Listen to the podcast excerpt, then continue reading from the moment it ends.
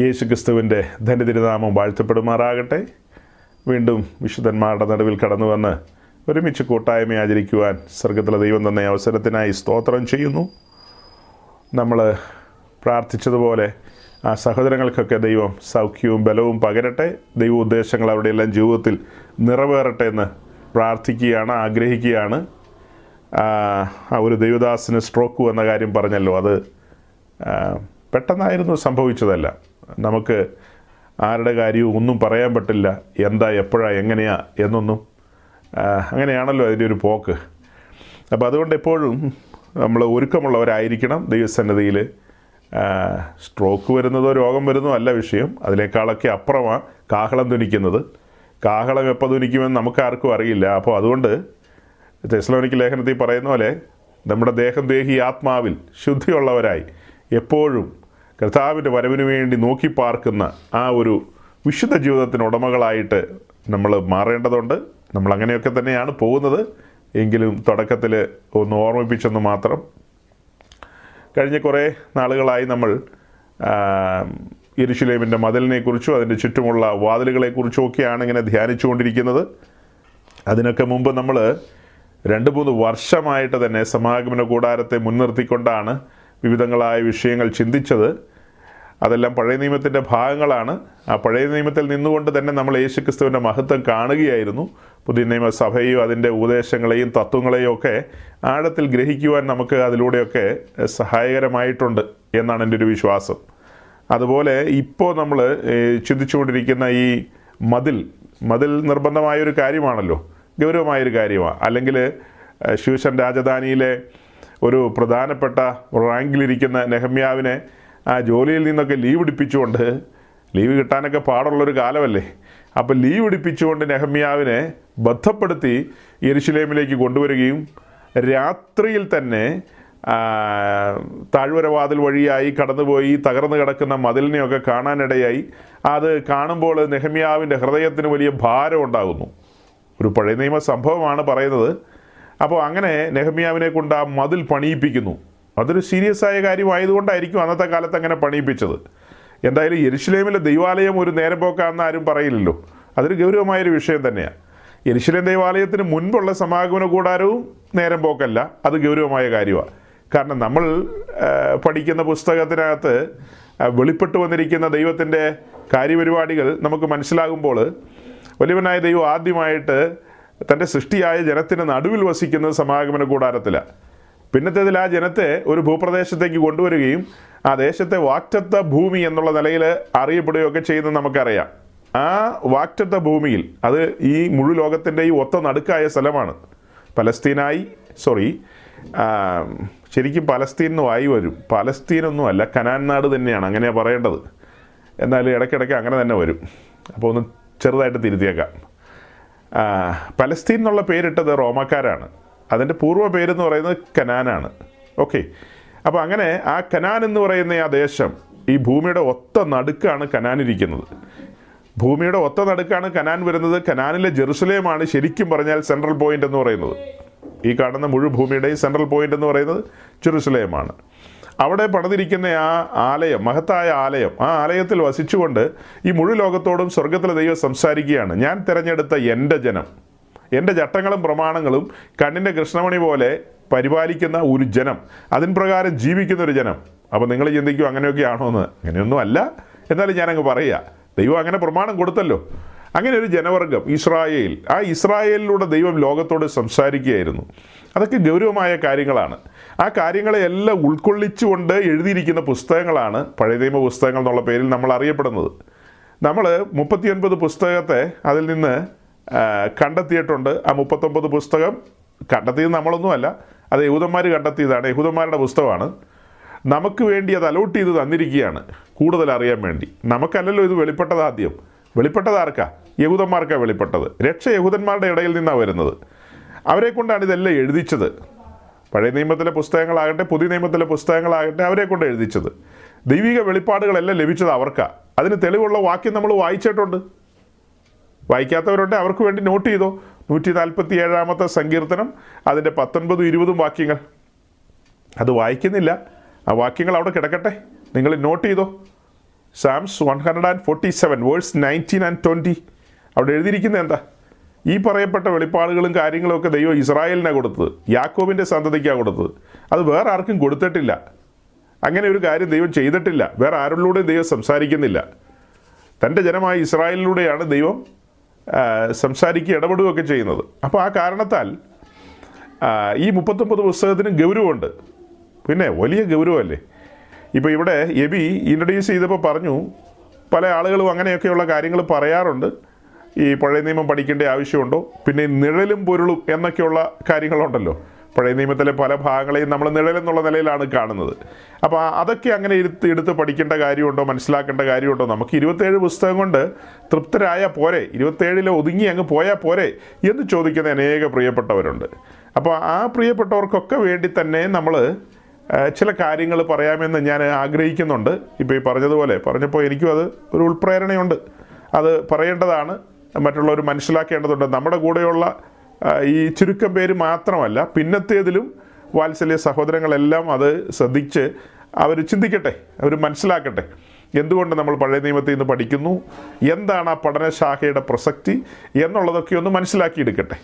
അതിലേക്ക് നമ്മൾ കടക്കുന്നതിന് മുമ്പ് ഞാൻ ഒരു സൂചന തരട്ടെ. കഴിഞ്ഞ ആഴ്ച നമ്മൾ സംസാരിച്ചു പോയപ്പോൾ നമ്മുടെ ടോപ്പിക്കിലേക്ക് വരാതെ അതായത് ഉറവുവാതിലേക്ക് വരേണ്ടവരായിരുന്നു നമ്മൾ ഫൗണ്ടൻ ഗേറ്റിലേക്ക് വരേണ്ടവരായിരുന്നു. പക്ഷെ വരാതെ നമ്മൾ മോറിയാമലയിൽ കുറച്ചധിക സമയം തങ്ങിപ്പോയി.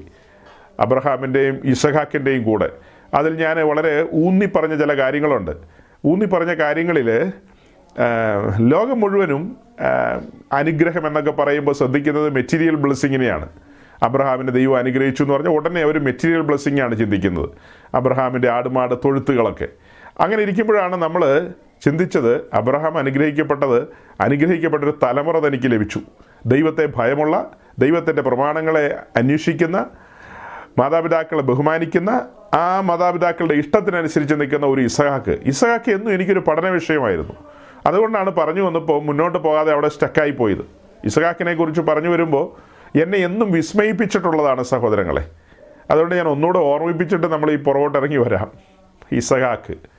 ഇസഹാക്ക് ഒരു സബ്ജക്റ്റ് തന്നെയാണ്. നിങ്ങൾ ധ്യാനിക്കണം. അതിനാണ് ഞാൻ പിന്നെയും പിന്നെയും റിപ്പീറ്റ് ചെയ്യുന്നത്. അല്ലേ? യൗവനക്കാരനായ ഇസഹാക്കിനെ തന്റെ അപ്പൻ പിടിച്ച് ബലിപീഠത്തിൽ കിടത്തുമ്പോൾ അപ്പനെ ഒരു തെള്ളു തള്ളി അപ്പൻ മോറിയാമലയിൽ നിന്ന് നേരെ താഴെ എരിശിലേമിന്റെ താഴ്വാരത്ത് വരും. അപ്പോൾ അതിന് അദ്ദേഹം മുതിർന്നില്ല. അനുസരണമാണ് കാണിച്ചത്. ചോദ്യങ്ങളൊന്നും ചോദിച്ചില്ല. അതുകൊണ്ട് വലിയൊരു ടോപ്പിക്കാണ് അത്. അതൊക്കെ യൂത്ത് മീറ്റിങ്ങിൽ പഠിപ്പിക്കേണ്ട വിഷയങ്ങളാണ് യൂത്ത് മീറ്റിങ്ങിൽ എന്നതാണോ പഠിപ്പിക്കുന്നത്? നമ്പരാൻ അറിയാം ഓക്കെ അങ്ങനെയുള്ള കാര്യങ്ങളാണ് നമ്മൾ പറഞ്ഞു പോയത്. അവിടെ വിലപ്പെട്ട വിഷയങ്ങൾ വന്നു. ലോത്ത് ലോത്ത് ലോകപ്രകാരം അനുഗ്രഹിക്കപ്പെട്ടവനാ. നാട്ടുകാരുടെ മുമ്പിൽ ലോത്ത് അനുഗ്രഹിക്കപ്പെട്ടതാ. അബ്രഹാം അനുഗ്രഹിക്കപ്പെട്ട എന്താ? തന്റെ മകനും കൊച്ചുമകനും എല്ലാം. ആ ഫാമിലി ദൈവത്തിന്റെ കാര്യപരിപാടികൾക്ക് വേണ്ടി വെളിപ്പാടുകൾക്ക് വേണ്ടി കാത്തിരുന്ന മനുഷ്യർ ഇതെല്ലാം പഴയ നിയമത്തിന്റെ പഠനമാണ് ആ പഴയ നിയമത്തിൽ നിന്ന് നമുക്ക് ഗൗരവമായ കാര്യങ്ങളാണ് കിട്ടുന്നത്. അല്ലേ? ഗൗരവമായ കാര്യങ്ങൾ. ഈ തലമുറ മനസ്സിലാക്കേണ്ട ഒത്തിരി കാര്യങ്ങളുണ്ട്.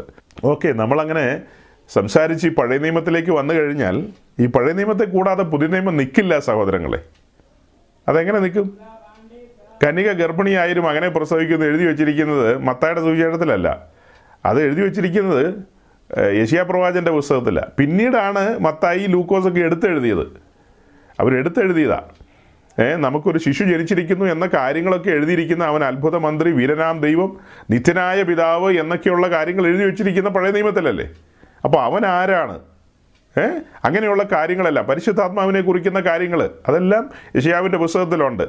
അപ്പോൾ ഇതെല്ലാം വെച്ചിട്ട് നമ്മൾ പിന്നിലേക്ക് ഇറങ്ങിപ്പോയി പല കാര്യങ്ങളും പഠിക്കുകയും മനസ്സിലാക്കുകയൊക്കെ ചെയ്യേണ്ടതുണ്ട്. ഈ പുതിയ നിയമം മാത്രം വെച്ചുകൊണ്ട് ഒരാൾക്ക് മുന്നോട്ട് പോകാൻ കഴിയില്ല. കാരണം കൂടുതൽ ആഴങ്ങൾ അറിയണം. മനുഷ്യന്റെ സൃഷ്ടിപ്പിനെ കുറിച്ച് അറിയാനായിട്ട് ഏത് പുസ്തകം വായിക്കേണ്ടി വരും? വെളിപ്പാട് പുസ്തകം വായിക്കണോ? അത് വായിക്കണമെങ്കിൽ പഴയ നിയമത്തിൽ ഇറങ്ങിപ്പോകണം. അപ്പം ഞാൻ രണ്ട് കാര്യമാണ് പറയാൻ ആഗ്രഹിക്കുന്നത്. ഒന്ന് ഈ പഴയ നിയമം നമ്മൾ എടുത്ത് പഠിക്കുകയും ധ്യാനിക്കുകയും ചെയ്യേണ്ടതിന്റെ പ്രസക്തി ആദ്യം ഒന്ന് പറഞ്ഞിട്ട് പിന്നെ നിഴലുകളിലേക്ക് ശ്രദ്ധിക്കുന്ന കാര്യം. ഇപ്പം നിഴൽ എന്നുള്ള നിലയിലാണല്ലോ നമ്മൾ സമാഗമന കൂടാരം എടുത്തത്.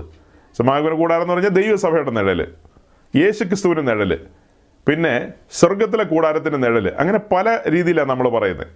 അപ്പോൾ അങ്ങനെ നിഴലെടുക്കേണ്ട ആവശ്യമുണ്ടോ? പിന്നെ അതുപോലെ യരുഷലേമിന്റെ മതിൽ. ആ മതിൽ നമ്മൾ കണ്ടു. ആലയം പണതു പിന്നത്തേതിൽ മതിൽ പണതു. അപ്പം ആലയവും മതിലും നമ്മൾ രക്ഷയിലേക്ക് വന്ന് നമ്മെ തന്നെ സമർപ്പിക്കുകയാണ് ദൈവത്തിന്റെ മന്ദിരം എന്ന നിലയിൽ. അങ്ങനെ മന്ദിരം എന്ന നിലയിൽ സമർപ്പിക്കപ്പെട്ട നാം വേർപാട് അനുഷ്ഠിക്കണം. വേർപാടിന്റെ മതിൽ. ഏ? വേർപാടിന്റെ നടിച്ചുമർ ഇടിച്ചു കളഞ്ഞെന്നൊക്കെ വാക്കിയില്ലേ അങ്ങനത്തെ നടിച്ചുമരന്റെ കാര്യമല്ല. ഈ ആലയത്തിന് ചുറ്റും ഒരു ചുറ്റുമതിലുണ്ട് ഒരു ഫെൻസ് ഉണ്ട് അത് രണ്ട് രീതിയിലാണ് നമ്മൾ കണ്ടത്. ഒന്ന് എരിശിലൻ ദേവാലയത്തിന്റെ ചുറ്റും പിന്നെ സമാഗമന കൂടാരത്തിന്റെ ചുറ്റും. എരിശിലേം ദേവാലയത്തിന് ചുറ്റും കണ്ടത് ബലിഷ്ടമായ വളരെ സ്ട്രോങ് ആയിട്ടുള്ള കല്ലുകൊണ്ട് തീർത്ത ഒരു മതിലാണ്. അതേസമയം സമാഗമന കൂടാരത്തിന്റെ ചുറ്റും കണ്ടത് വെളുത്ത പഞ്ഞിനൂൽ കൊണ്ടുള്ള ഒരു ഫെൻസ് ഒരു മറശീലയാണ് കണ്ടത്. അപ്പോൾ അതിനെല്ലാം ആത്മീയ അർത്ഥങ്ങളാണ് നമ്മൾ പുറത്തെടുത്തത്. ആത്മീയ അർത്ഥങ്ങൾ പുതിയ നിയമമായിട്ട് എത്രയോ മാച്ച് ചെയ്യുന്ന കാര്യങ്ങളാണ്. എത്രയോ ഗൗരവതരമായ കാര്യങ്ങളാണ്. അതൊന്നും നമുക്ക് തള്ളിക്കളയാൻ കഴിയില്ല. അപ്പോൾ അതിലേക്ക് നമുക്ക് അടുത്ത ഘട്ടം വരാം. അപ്പോൾ തുടക്കത്തിൽ ഞാൻ ചില വാക്യങ്ങളൊക്കെ വായിക്കേണ്ടതുണ്ട്. നവീൻ വാക്യങ്ങളൊക്കെ വായിക്കാൻ തയ്യാറാകുക. അപ്പോൾ അതിന് നമ്മൾ റോമാലേഖനം പതിനാറാം അധ്യായത്തിന്റെ അവസാനത്തെ രണ്ട് വാക്യം അതായത് ഇരുപത്തിനാലും ഇരുപത്തഞ്ചും വാക്യം Romans chapter sixteen verse twenty four and twenty five ആ രണ്ട് വാക്യങ്ങൾ വായിച്ചുകൊണ്ട് നമുക്ക് മുന്നോട്ട് പോകാം. അത് ഈ കാര്യങ്ങളുടെ ചിന്തയ്ക്ക് കൂടുതൽ ആക്കം തരുന്നതും നമുക്ക് കൂടുതൽ ബോധ്യങ്ങളെ നൽകുന്നതുമായ ഒരു വാക്യമാണ് റോമാലേഖനം പതിനാറിലുള്ളത്. വായിക്കാം പൂർവകാലങ്ങളിൽ മറഞ്ഞിരുന്നിട്ട് ഇപ്പോൾ വെളിപ്പെട്ടു വന്നതും നിത്യദൈവത്തിന്റെ നിയോഗപ്രകാരം സകല ജാതികൾക്കും വിശ്വാസത്തിന്റെ അനുസരണത്തിനായി പ്രവാചകന്മാരുടെ എഴുത്തുകളാൽ അറിയിച്ചിരുന്നതുമായ മർമ്മത്തിന്റെ വെളിപ്പാടിന് അനുസരണമായുള്ള എന്റെ സുവിശേഷത്തിനും യേശുക്രിസ്തുവിനെ കുറിച്ചുള്ള പ്രസംഗത്തിനും ഒത്തവണ്ണം നിങ്ങളെ സ്ഥിരപ്പെടുത്തുവാൻ കഴിയുന്ന ഏകജ്ഞാനിയായ ദൈവത്തിന് യേശുക്രിസ്തു മുഖാന്തരം എന്നേക്കും മഹത്വം ഉണ്ടാകുമാറാകട്ടെ ആമേ അപ്പൊ നമ്മളിവിടെ ഈ കണ്ടെത്തിയ വാക്യം അതിനകത്ത് മറഞ്ഞിരിക്കുന്ന ഗൗരവമായ കാര്യങ്ങളാണ് പൂർവകാലങ്ങളിൽ മറഞ്ഞിരുന്നിട്ട് ഇപ്പോൾ വെളിപ്പെട്ടു വന്നതും നിത്യദൈവത്തിന്റെ നിയോഗപ്രകാരം സകല ജാതികൾക്കും വിശ്വാസത്തിന്റെ അനുസരണത്തിനായി പ്രവാചകന്മാരുടെ എഴുത്തുകളാൽ അറിയിച്ചിരിക്കുന്നതുമായ മർമ്മത്തിന്റെ വെളിപ്പാടിനനുസരണമായുള്ള എന്റെ സുവിശേഷം. അപ്പോൾ എന്റെ സുവിശേഷം ഉരുത്തിരിഞ്ഞു വന്നത് എവിടെന്നാ? എന്റെ സുവിശേഷം എങ്ങനെ ഉരുത്തിരിഞ്ഞു വന്നതാ പൗലോസ് ലീഗ പറയുന്നത്? പ്രവാചകന്മാരുടെ എഴുത്തുകളാൽ അറിയിച്ചിരിക്കുന്നതുമായ മർമ്മത്തിന്റെ വെളിപ്പാടിനനുസരണമായുള്ള പെട്ടെന്ന് കേട്ടാലൊക്കെ വലിയ പാടാ. അത് തിരിച്ച് തിരിച്ചൊക്കെ എടുക്കുക എന്ന് പറയുന്നത് അത്ര എളുപ്പമല്ല. ഇത് കുറച്ച് കട്ടിയായ മലയാളമാണ് ഇതിനകത്ത് ഈ എഴുത്ത് കുറച്ച് കട്ടിയായ മലയാളം അതുകൊണ്ട് എളുപ്പം അങ്ങ് പിടികിട്ടില്ല. ചുരുക്കി പറഞ്ഞാൽ നിത്യദൈവത്തിന്റെ നിയോഗപ്രകാരം സകല ജാതികൾക്കും വിശ്വാസത്തിന്റെ അനുസരണത്തിനായി അതായത് മുഴുജാതികളുടെയും വീണ്ടെടുപ്പിന് വേണ്ടി ദൈവം തന്റെ വിശുദ്ധ പ്രവാചകന്മാരിലൂടെ അറിയിച്ചിരുന്നതുമായ ആ ആ കാര്യങ്ങൾ ആ കാര്യങ്ങളെയാണ് പറയുന്നത്. അത് മർമ്മമെന്ന് മർമ്മം എന്ന് പറഞ്ഞാൽ മറഞ്ഞിരിക്കുന്നത് ഹിഡൻ ട്രൂത്ത് അത് മറഞ്ഞിരിക്കുകയാണ്. വിശുദ്ധ പ്രവാചകന്മാരാൽ അറിയിച്ചിരിക്കുന്നതായ കാര്യങ്ങളെല്ലാം പഴയ നിയമത്തിലെ മുപ്പത്തൊമ്പത് പുസ്തകത്തിലുണ്ട്. അതെല്ലാം പഴയ നിയമത്തിൽ മറഞ്ഞിരിക്കുകയാണ് സഹോദരങ്ങളെ പഴയ നിയമത്തിൽ മറഞ്ഞിരിക്കുക. അപ്പോൾ ആ മറഞ്ഞിരിക്കുന്ന കാര്യങ്ങളെ ഇന്ന് ആത്മാവിൽ നമുക്ക് വെളിപ്പെടുത്തി തന്നിരിക്കുകയാണ്. ഇന്ന് ആത്മാവിൽ വെളിപ്പെടുത്തി തന്നിരിക്കുക. അങ്ങനെ ഒരു കാര്യമുണ്ട്. ആത്മാവിൽ ഇതെല്ലാം വെളിപ്പെടുത്തി തന്നിരിക്കുക. അപ്പോൾ അത് വെളിപ്പെട്ട് കിട്ടാത്ത ആളുകളാണ് പറയുന്നത് ഇതൊക്കെ വെറുതെയാണ് നേരം പോക്കാണ്. നമ്മളതൊക്കെ പഠിക്കാൻ പോയി സമയം കളയേണ്ട കാര്യമില്ല. ചിന്തിക്കേണ്ട കാര്യമില്ലെന്ന് പറയുന്നത് അങ്ങനെയാണ്. അപ്പോൾ ഈ സുവിശേഷം മുളവെട്ടി വന്നത്. സുവിശേഷം മുളവെട്ടി വന്നത് എവിടെന്നാ? ഇഷായുടെ കുറ്റിയിൽ നിന്നല്ലേ അത് മുളവെട്ടി വന്നത്. ഇഷായുടെ കുറ്റിയിൽ നിന്ന്. ദാവീദിന്റെ സന്തതിയായവൻ. അവനെക്കുറിച്ചുള്ള സുവിശേഷം ആഴത്തിൽ പഠിച്ചു വരുമ്പോൾ ബദലഹേം ബദലഹേം ദാവീദിന്റെ പട്ടണമല്ലേ? അവൻ ദാവീദിന്റെ പുത്രനല്ലേ? ബദലഹേമിൽ ഭൂജാതനായവൻ. അങ്ങനെ ഒത്തിരി വേരുകളുണ്ട് ഇതിന്. ഈ വേരുകൾ താഴേക്ക് ഇറങ്ങിച്ചെന്ന് നമ്മൾ പഠിച്ച് പുറത്തേക്ക് എടുത്തു കൊണ്ടുവരുമ്പോൾ ഒത്തിരി കാര്യങ്ങൾ നമുക്ക് മനസ്സിലാകും. അപ്പോൾ ഈ ഈ വാക്യത്തിലൂടെ നിങ്ങൾ മനസ്സിലാക്കേണ്ട കാര്യം ഈ വിശുദ്ധ പ്രവാചകന്മാരുടെ എഴുത്തുകളെല്ലാം പഴയ നിയമത്തിൽ മറഞ്ഞിരിക്കുകയായിരുന്നു. അവർക്കൊന്നും മനസ്സിലായില്ല. അത് ഈ കാലത്ത് നമുക്കാണ് മനസ്സിലാകാനായിട്ടുള്ള ഭാഗ്യം ലഭിച്ചത്. അത് കഴിഞ്ഞിട്ട് അവിടെ കാണുന്നത് എന്റെ സുവിശേഷത്തിനും യേശുക്രിസുവിനെ കുറിച്ചുള്ള പ്രസംഗത്തിനും ഒത്തവണ്ണം. അപ്പോൾ ഈ സുവിശേഷ പ്രകാരമുള്ള പ്രസംഗമല്ല യേശുക്രിസുവിനെ കുറിച്ചാണ് സുവിശേഷം മുളപൊട്ടി വന്ന കാര്യമാണ് പറഞ്ഞത്. ഈ പഴയ നിയമ പുസ്തകങ്ങളിൽ നിന്ന് നമുക്ക് സുവിശേഷത്തെ കണ്ടെത്താൻ കഴിയും. അതുപോലെ അടുത്തൊരു വാക്യം എല്ലാം പരിചിതമായ വാക്യങ്ങളാണ്. നിങ്ങൾ പലവട്ടം കേട്ടിട്ടുള്ള കാര്യങ്ങളായിരിക്കാം. പക്ഷേ ഈ കാര്യത്തിൽ സന്ദേഹമുള്ള അനേകർക്ക് വേണ്ടിയിട്ടാണ് നമ്മളിപ്പോൾ പൊതുവായിട്ട് പ്രസംഗിക്കുന്നത്. അതുകൊണ്ട് പ്രാർത്ഥനയോടെ ആയിരിക്കുക. അറിയാവുന്ന കാര്യത്തെ നമുക്ക് ഒന്നുകൂടെ ശ്രദ്ധിക്കാം ഒന്നുകൂടെ മനസ്സിലാക്കാം. ഓക്കെ. അങ്ങനെ നമ്മൾ യോഹന്നന്റെ സുവിശേഷം അഞ്ചാം അധ്യായത്തിന്റെ മുപ്പത്തി ഒൻപതും നാൽപ്പതും വാക്യങ്ങളും കൂടെ വായിക്കുകയാണ്. യോഹന്നാൻ അഞ്ചിന്റെ മുപ്പത്തി ഒൻപതും നാൽപ്പതും. നിങ്ങൾ തിരുവഴുത്തുകളെ ശോധന ചെയ്യുന്നു. അവയിൽ നിങ്ങൾക്ക് നിത്യജീവനുണ്ട് എന്ന് നിങ്ങൾ നിരൂപിക്കുന്നുവല്ലോ. അവ എനിക്ക് സാക്ഷ്യം പറയുന്നു. എങ്കിലും ജീവൻ പ്രാപിക്കേണ്ടതിന് എന്റെ അടുക്കൽ വരുവാൻ നിങ്ങൾക്ക് മനസ്സില്ല. ഈ രണ്ട് വാക്യത്തിലൂടെ നമുക്ക് കിട്ടുന്ന ഉത്തരവ് എന്താ? നിങ്ങൾ തിരുവഴുത്തുകളെ ശോധന ചെയ്യുന്നു. തിരുവഴുത്തുകളെ. ഇത് യേശുക്രിസ്തുവിന്റെ പരസ്യ ശുശ്രൂഷ സമയത്ത് തന്റെ അടുക്ക വന്ന പരീശന്മാരോടും സദൂക്കിയരോടൊക്കെ പറയുന്ന ഭാഗമാണ്. നിങ്ങൾ തിരുവഴുത്തുകളെ ശോധന ചെയ്യുന്നു. അപ്പോൾ ഇവിടെ തിരുവഴുത്ത് എന്നുള്ളത് കൊണ്ട് ഉദ്ദേശിക്കുന്നത് എന്താ? നമുക്കറിയാം. പഴയ നിയമ പുസ്തകത്തെയാണ്. കാരണം അന്ന് പുതിയ നിയമത്തിലെ ഒരു പുസ്തകം പോലും എഴുതിയിട്ടില്ല എന്ന കാരണത്താൽ ഇത് നിശ്ചയമായും പഴയ നിയമ പുസ്തകങ്ങളെക്കുറിച്ച് തന്നെയാണ് പറയുന്നത്. കാരണം സുവിശേഷം രചിക്കപ്പെട്ടിട്ടില്ലല്ലോ. അന്നുള്ളത് പഴയ നിയമ പുസ്തകങ്ങളല്ലേ. ഈ പഴയ നിയമ പുസ്തകങ്ങളെ അവർ ശോധന ചെയ്യുന്നുണ്ട്. പല കാര്യങ്ങളും അന്വേഷിക്കുന്നുണ്ട്. മഷിയായെക്കുറിച്ചൊക്കെ അന്വേഷിക്കുന്നുണ്ട്. മഷിയായെക്കുറിച്ച് അന്വേഷിച്ചെങ്കിലും ഒരു കുഞ്ഞും മഷിയായുടെ ജനനം അറിഞ്ഞില്ലെന്ന് മാത്രം. മഷിയായുടെ ജനനം അറിയാനായിട്ട് ഭാഗ്യം ലഭിച്ചത് ചുമ്മാ ആട്ടിടയന്മാർക്കാണ് അവരൊന്നും ചോദന ചെയ്ത ആൾക്കാരല്ലായിരുന്നു. പക്ഷെ അവർക്ക് ഈ കാര്യങ്ങളെയെല്ലാം സ്വർഗത്തിലെ ദൈവം വെളിപ്പെടുത്തി കൊടുത്തു. അതുപോലെ തന്നെ എന്നാ വന്നി വയോധികനായ ഷിമയോൻ അതുപോലെ ആ പ്രായമുള്ള വാത്സല്യ മാതാവ് ഹന്ന ഇവർക്കൊക്കെയാണ് മഷിയായ ആദ്യമായിട്ട് ദർശിക്കാനുള്ള അവസരം കിട്ടിയത്. ഈ ശോധന ചെയ്ത ആൾക്കാർക്കൊന്നും കിട്ടിയില്ല. അവർ ഹൃദയപൂർവം അല്ല ശോധന ചെയ്ത് അത്ര തന്നെ. നിങ്ങൾ തിരുവഴുത്തുകളെ ശോധന ചെയ്യുന്നു. അവയിൽ നിങ്ങൾക്ക് നിത്യജീവൻ ഉണ്ടെന്ന് നിങ്ങൾ നിരൂപിക്കുന്നുവല്ലോ. അപ്പോൾ തിരുവഴുത്തിൽ നിത്യജീവൻ ഉണ്ടെന്നേ. തിരുവഴുത്തിൽ നിത്യജീവനുണ്ട് ഇല്ലെങ്കിൽ കർത്താവ് അങ്ങനെ പറയില്ലല്ലോ. ഈ പഴയ നിയമ പുസ്തകത്തോടുള്ള ബന്ധത്തിലാണ് പറയുന്നത് തിരുവഴുത്തിൽ നിത്യജീവൻ ഉണ്ടെന്ന് നിങ്ങൾ നിരൂപിക്കുന്നുവല്ലോ. അവ എനിക്ക് സാക്ഷ്യം പറയുന്നു. അവ എനിക്ക് സാക്ഷ്യം പറയുന്നു. പക്ഷേ ആ വാക്യം നമ്മൾ സൂക്ഷിച്ച് വായിക്കണം കേട്ടോ. പഴയ നിയമത്തിൽ നിത്യജീവൻ ഇരിക്കുന്നു എന്നല്ല അർത്ഥം. അർത്ഥം പഴയ നിയമത്തിൽ നിറഞ്ഞിരിക്കുന്നത് ക്രിസ്തുവാണ്. നിത്യജീവൻ എവിടെ ഇരിക്കുന്നു എന്ന് യോഹനാൻ തന്നെ പറയുന്നുണ്ട്. തന്റെ ലേഖനത്തിലാണ് പറയുന്നത്. നിത്യജീവൻ ഇരിക്കുന്ന പുത്രനിലാണ്. പുത്രനുള്ളവന് നിത്യജീവൻ ഉണ്ടെന്നാണ് നമ്മൾ പഠിക്കുന്നത്. പുത്രനുള്ളവന് നിത്യജീവനുണ്ട് അപ്പോൾ പഴയ നിയമത്തിൽ നിത്യജീവൻ ഉണ്ടെന്നാണ് ഈ വാക്യം വായിക്കുമ്പോൾ പിടികിട്ടുന്നത്. എന്നാൽ അതിനൊരു തിരുത്ത തരുന്നത് അതിന്റെ ഒരു കൃത്യത ക്ലാരിറ്റി തരികയാണ്. പഴയ നിയമം നിറഞ്ഞു നിൽക്കുന്നത് പുത്രനാണ്. അപ്പോൾ പുത്രനുള്ളവനാണ് നിത്യജീവൻ കിട്ടുന്നത്. തൊട്ട് താഴെ എന്താ പറയുന്നത് എങ്കിലും ജീവൻ പ്രാപിക്കേണ്ടതിന് എന്റെ അടുക്കൽ വരുവാൻ നിങ്ങൾക്ക് മനസ്സില്ല. പത്രോസ് അതിനെക്കുറിച്ച് പറയുന്നുണ്ടല്ലോ. കാട്ടുകല്ലുകളായിരുന്ന നമ്മൾ അവന്റെ അടുക്കൽ വന്നിട്ട് ജീവൻ പ്രാപിച്ചെന്ന്. ജീവൻ പ്രാപിക്കാൻ അവന്റെ അടുക്കൽ വരണം. അവന്റെ അടുക്കൽ വരണം. അത് പുതിയ നിയമത്തിന്റെ ഒരു ഒരു പ്രത്യേകതയാണ്. വിശേഷിച്ച് യോഹനാന്റെ സുവിശേഷത്തിന്റെ ഒരു ഒരു പ്രത്യേകതയാണ്. അവന്റെ അടുക്കൽ വരിക എന്നുള്ളൊരു പ്രയോഗം യോഹനാന്റെ സുവിശേഷത്തിൽ കൂടെ കൂടെ നമുക്ക് കാണാൻ കഴിയും. അവന്റെ അടുക്കൽ വരണം.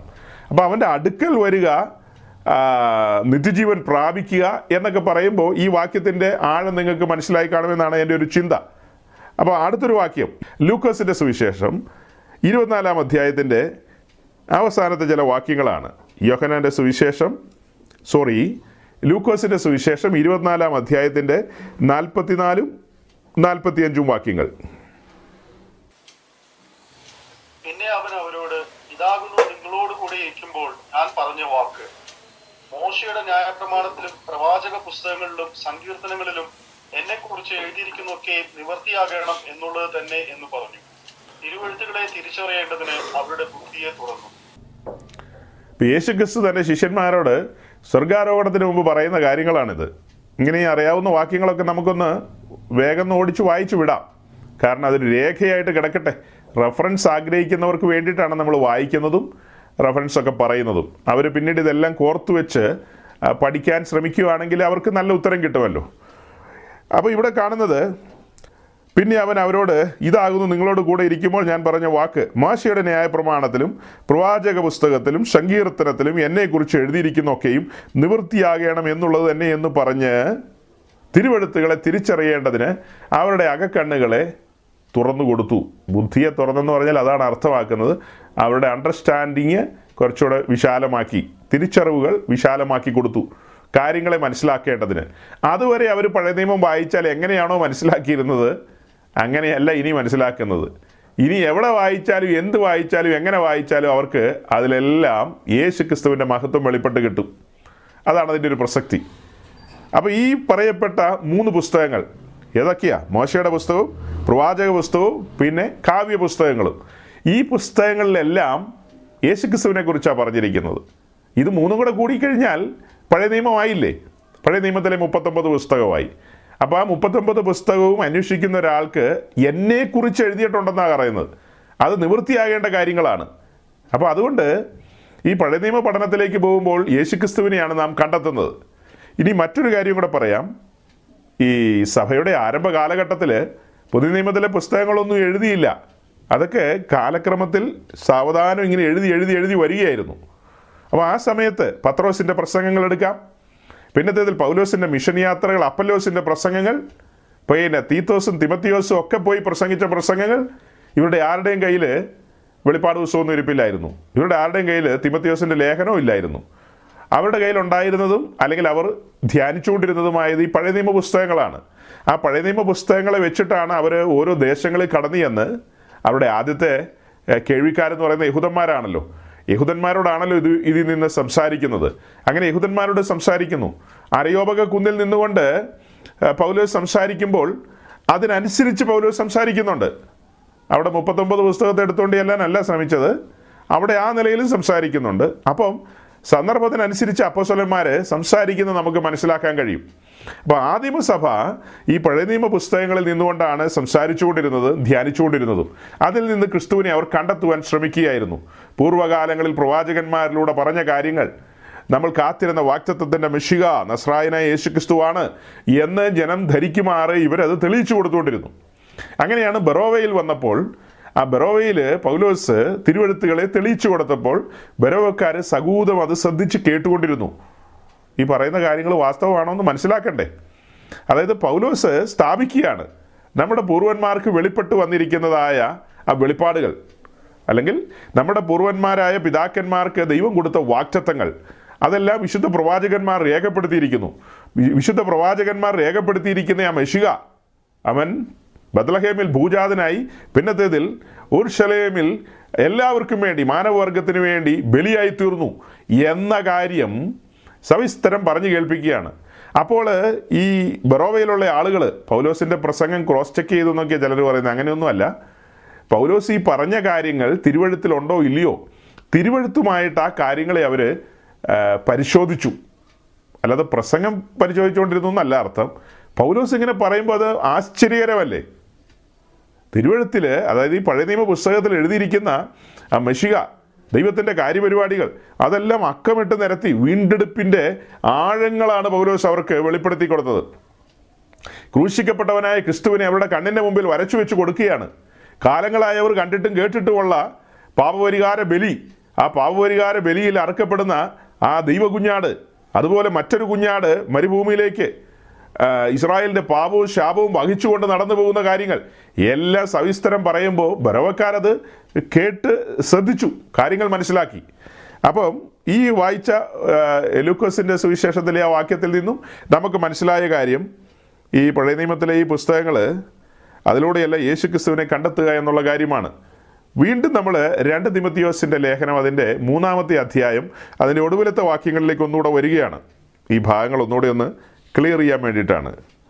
രണ്ട് തിമത്തിയോസിന്റെ ലേഖനം മൂന്നാം അധ്യായം അതിന്റെ പതിനാറും പതിനേഴും വാക്യങ്ങൾ. അതൊന്ന് വായിക്കാം.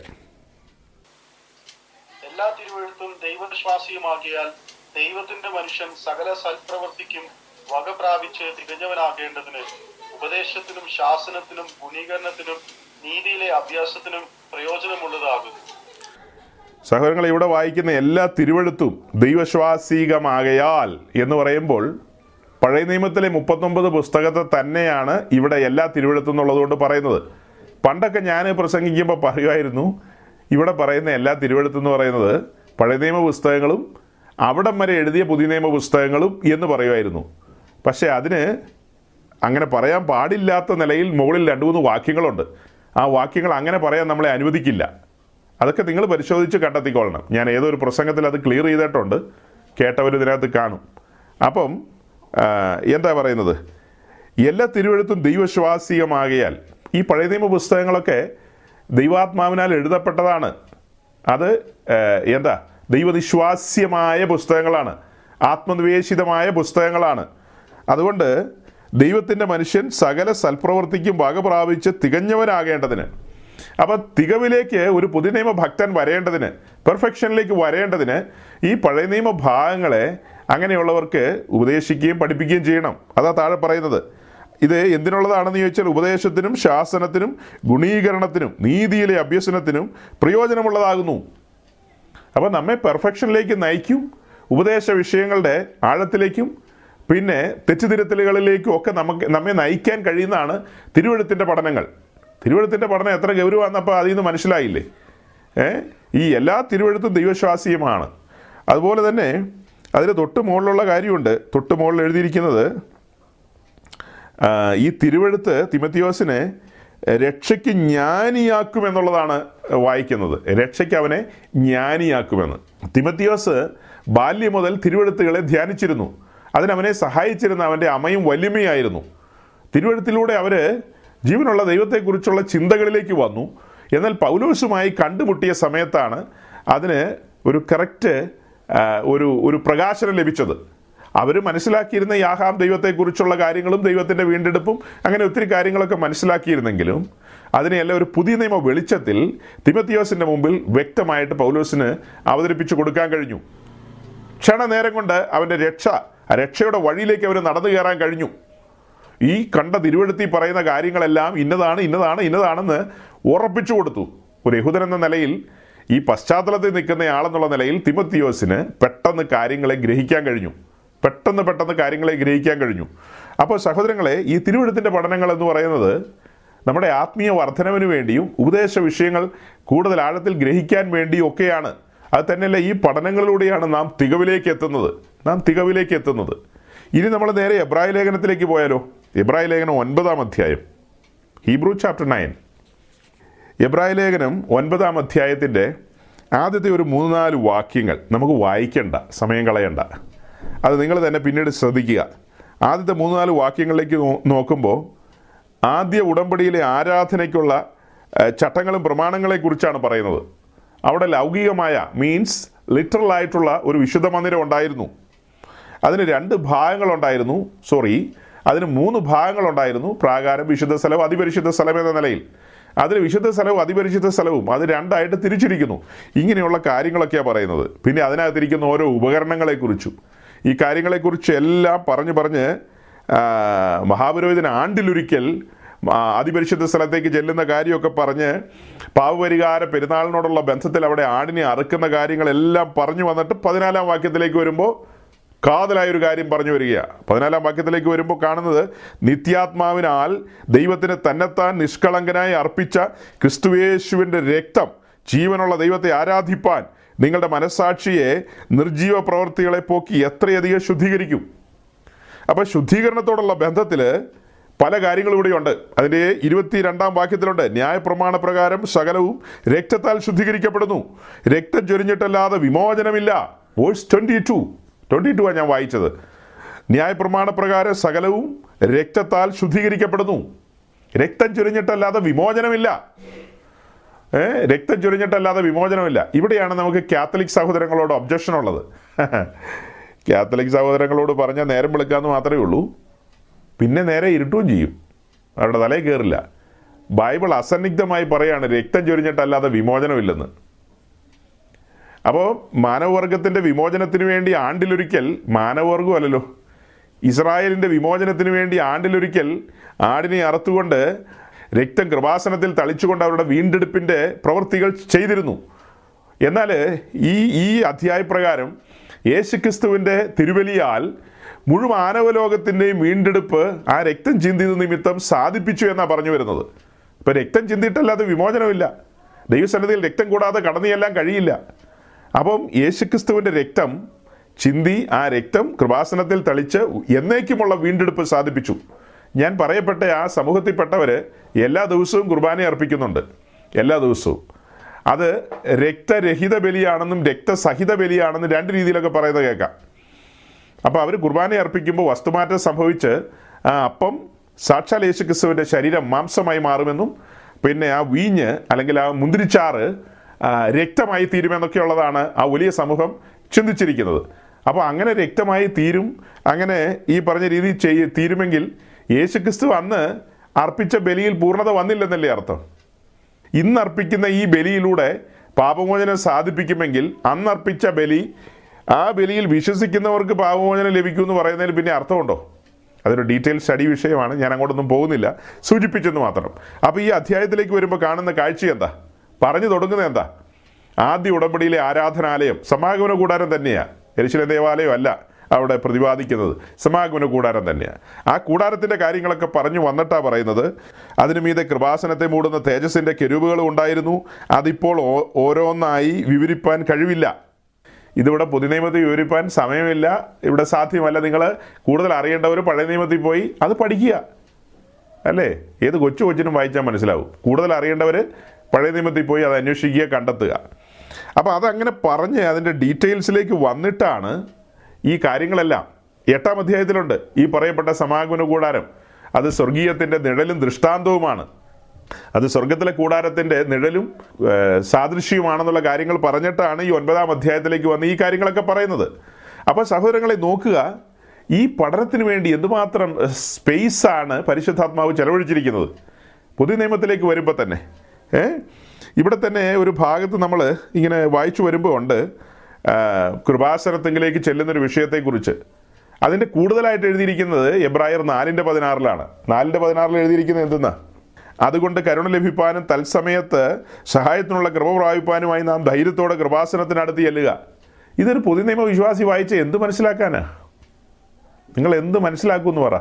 കൃപാസനത്തിനടുത്തേക്ക് ചെല്ലുക എന്ന് പറഞ്ഞാൽ കൃപാസനം എന്നാന്ന് അറിയണ്ടേ? കൃപാസനം ഇരിക്കുന്ന എവിടെയാണെന്ന് അറിയണമെങ്കിൽ പെട്ടകം എന്നാന്ന് അറിയണം. പെട്ടകത്തിൽ എന്ത് ഇരിപ്പുണ്ടെന്ന് അറിയണം. ആട്ടെ ഈ പെട്ടകം തന്നെ എവിടെ ഇരിക്കുന്നതെന്ന് അറിയണം. ഇങ്ങനെ ഈ അന്വേഷണങ്ങൾ നമ്മെ കൊണ്ടുചെന്ന് എത്തിക്കുന്നത് സമാഗമന കൂടാരത്തിലാണ്.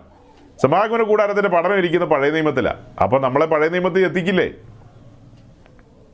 ഈ പഴയ നിയമത്തിലെ കാര്യങ്ങൾ പഠിച്ചും ഗ്രഹിച്ചും മനസ്സിലാക്കുമ്പോഴല്ലേ കൃപാസനത്തെങ്കിലേക്ക് അടുത്ത് ചെല്ലുക എന്ന് പറയുമ്പോൾ കൃപാസനത്തെങ്കിലേക്ക് അടുത്ത് ചെല്ലുക എന്ന് പറയുമ്പോൾ അതിന് ചില മാനദണ്ഡങ്ങൾ വെച്ചിട്ടുണ്ട്. അത് ഇവിടെയല്ല എഴുതിയിരിക്കുന്നത്. നാലാം അധ്യായത്തിലല്ല പത്താം അധ്യായത്തിലാണ് പത്താം അധ്യായത്തിന്റെ പത്തൊൻപത് ഇരുപത് ഇരുപത്തൊന്ന് വാക്യങ്ങൾ ഇരുപത്തിരണ്ട് വരെ വായിക്കുമ്പോൾ നിങ്ങൾക്ക് അതിന്റെ ഉത്തരം കിട്ടും. നമ്മളിപ്പോൾ അങ്ങോട്ട് പോകുന്നില്ല. ഞാൻ റെഫറൻസ് പറഞ്ഞു കഴിഞ്ഞു.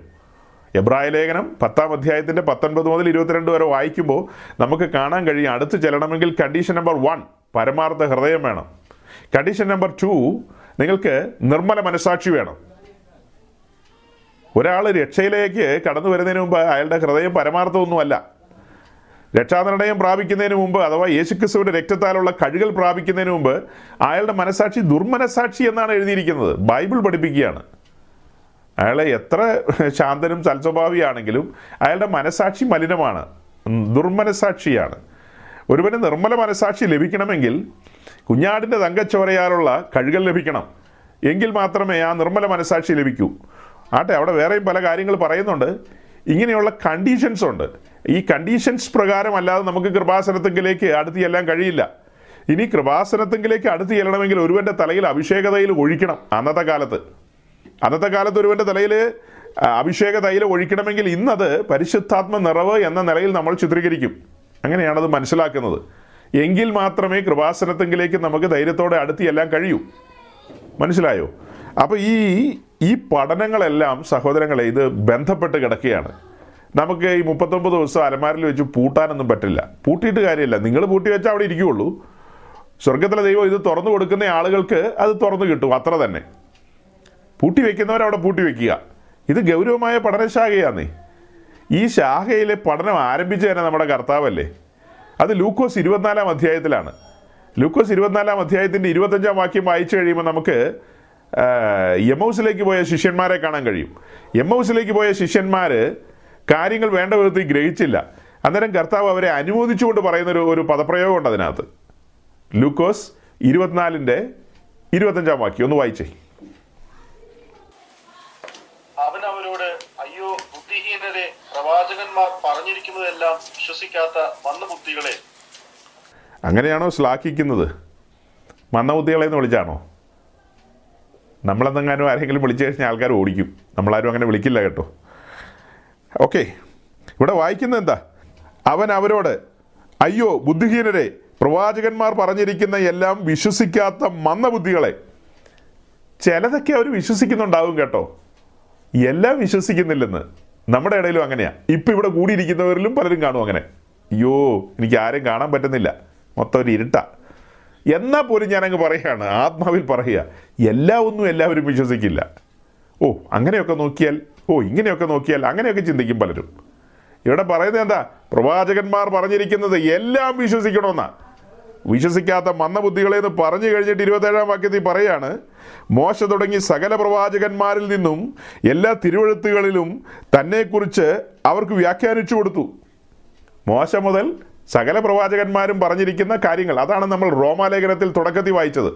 നിങ്ങൾ ആ വാക്യം ഒന്ന് ഓർത്ത് വെക്കണം കേട്ടോ. അണ്ടർലൈൻ ചെയ്ത് വെക്കണം. റോമാലേഖനം പതിനാറിന്റെ ഇരുപത്തിനാല് ഇരുപത്തഞ്ചും എവിടെയെങ്കിലും നോട്ട് ചെയ്ത് വെച്ചോണം. നഷ്ടപ്പെട്ട് പോകരുത്. ഉള്ളിന്റെ ഉള്ളിൽ കിടക്കണം അത്. കാരണം ഇത് പൂർവകാലങ്ങളിൽ മറഞ്ഞിരുന്ന കാര്യങ്ങളാണ്. ഈ പൂർവകാലം എന്ന് പറഞ്ഞാൽ എവിടം വരെയാ? കാൽവറി വരെ അല്ലെങ്കിൽ മാളികമുറി വരെ. എല്ലാം മറഞ്ഞിരിക്കുകയായിരുന്നു നീ. സകല കാര്യങ്ങളും. അതൊക്കെ പഠിച്ച ഒരു പ്ലാറ്റ്ഫോമാണിത്. മറഞ്ഞിരിക്കുന്നതും മറച്ചിട്ടിരിക്കുന്നതും മൂടിയിട്ടിരിക്കുന്നതുമായ കാര്യങ്ങൾ എന്തുമാത്രമായിരുന്നു? അതൊക്കെ സ്വർഗത്തിലെ ദൈവം നമുക്ക് തുറന്നു തന്നില്ലേ? പഴയ നിയമത്തിലെല്ലാം മൂടിയിട്ടിരിക്കുകയായിരുന്നു എല്ലാം മറഞ്ഞു കിടക്കുകയായിരുന്നു. അതെല്ലാം നമുക്ക് തുറന്നു തന്നു. അത് ദൈവത്തിന്റെ മഹാകരുണയും മഹാകൃപയുമാണ്. അപ്പം ഇതിലൂടെ നമുക്ക് എന്താ മനസ്സിലാകുന്നത്? യേശു ക്രിസ്തു അവർക്ക് കാര്യങ്ങളെ തെളിയിച്ചു കൊടുത്തു. അതിന് താഴെ എഴുതിയിരിക്കുന്നത് എന്താ? അതിന്റെ മുപ്പത്തിരണ്ടാം വാക്യത്തിൽ അവൻ വഴിയിൽ നമ്മോട് സംസാരിച്ച് തിരുവെടുത്തുകളെ തെളിയിക്കുമ്പോൾ നമ്മുടെ ഹൃദയം നമ്മുടെ ഉള്ളിൽ കത്തി കാളിക്കൊണ്ടിരുന്നില്ലയോ? തീ പിടിക്കുന്ന പോലെയായിപ്പോയിന്ന് അതായത് പൂർവകാലങ്ങളിൽ എന്നൊക്കെയോ എഴുതി വെച്ച കാര്യങ്ങളെല്ലാം ഒത്തുവരുന്ന ആ ആ നിമിഷങ്ങൾ അത് നിവൃത്തീകരിക്കപ്പെടുന്ന ആ കാര്യങ്ങൾ അതെല്ലാം കേട്ടപ്പോൾ ഒരു ദൈവവൈതൽ എന്ന നിലയിൽ ഇപ്പോൾ ഒരു ക്ഷീണം സംഭവിച്ചിട്ടുണ്ട്. എമോസിലേക്ക് പോയത് അതുകൊണ്ടാണല്ലോ. പക്ഷേ ആത്യന്തികമായി അവർ ദൈവത്തിന്റെ ജനമാണല്ലോ. വിശുദ്ധ ജനമാണല്ലോ ഇസ്രായേൽ ഏ എം ഹൗസിലേക്ക് പോയ ശിഷ്യന്മാർ ഒന്ന് തളർന്നു പോയെന്നേ ഉള്ളൂ. ആ തളർന്നു പോയ ഒരു മാൻപേടകളെ പോലെ കുതിച്ചു ചാടുമാർ തിരുവഴുത്തുകളെ തുറന്നപ്പോളെ പിന്നെ ഒരു ചാട്ടത്തിന് അവർ എരുജലേമിൽ എത്തുകയല്ലേ? ആ രാത്രിയിൽ തന്നെ അവർ എരുജലേമിലേക്ക് മടങ്ങിയെന്നാണ്. അതിനുള്ള ഫ്യൂൽ എവിടെ നിന്നാണ് കിട്ടിയത്? തിരുവഴുത്തുകളെ തുറന്ന് കർത്താവ് അവർക്ക് തെളിയിച്ചു കൊടുത്തു. അവരുടെ ഉള്ളം കത്തി. ഇന്നും തിരുവഴുത്തുകളെ ദൈവത്തിന്റെ അഭിഷിക്തന്മാർ തെളിയിച്ചു കഴിഞ്ഞാൽ ഉള്ളം കത്തും. പിന്നെ കത്തു. സൗരങ്ങളെ ഞാൻ നിങ്ങളോട് തുറന്നു പറയട്ടെ. നമ്മുടെ ഈ സമാഗമന കൂടാര പഠനം മുന്നോട്ട് പോയപ്പോൾ ഒത്തിരി കാര്യങ്ങൾ മെസ്സേജിനിടയ്ക്ക് വെളിപ്പെട്ട് വന്നതൊക്കെ എന്നെ സന്തോഷിപ്പിച്ചിട്ടുണ്ട്. മുന്നമേ ധ്യാനിച്ചതോ പഠിച്ചതോ ഒന്നുമല്ല സംസാരിച്ചുകൊണ്ടിരിക്കുമ്പോൾ വെളിപ്പെട്ട് വരുന്ന കാര്യങ്ങൾ നമുക്ക് ഭയങ്കര ഒരു ഇൻസ്പിറേഷനായിരിക്കും വലിയൊരു ബലമായിരിക്കും. അതിൽ ഒരു ദിവസം ഉണ്ടായ ഒരു സംഭവം എന്ന് പറഞ്ഞാൽ ഞാൻ പറഞ്ഞിട്ടുണ്ട് നിങ്ങളോട് എന്നാൽ ഒന്നുകൂടെ പറയുകയാണ്. നമ്മൾ ഈ പഠനം ഏതാണ്ട് കൊണ്ടുപോയി അങ്ങ് അവസാനിപ്പിക്കുന്ന ഒരു സമയം.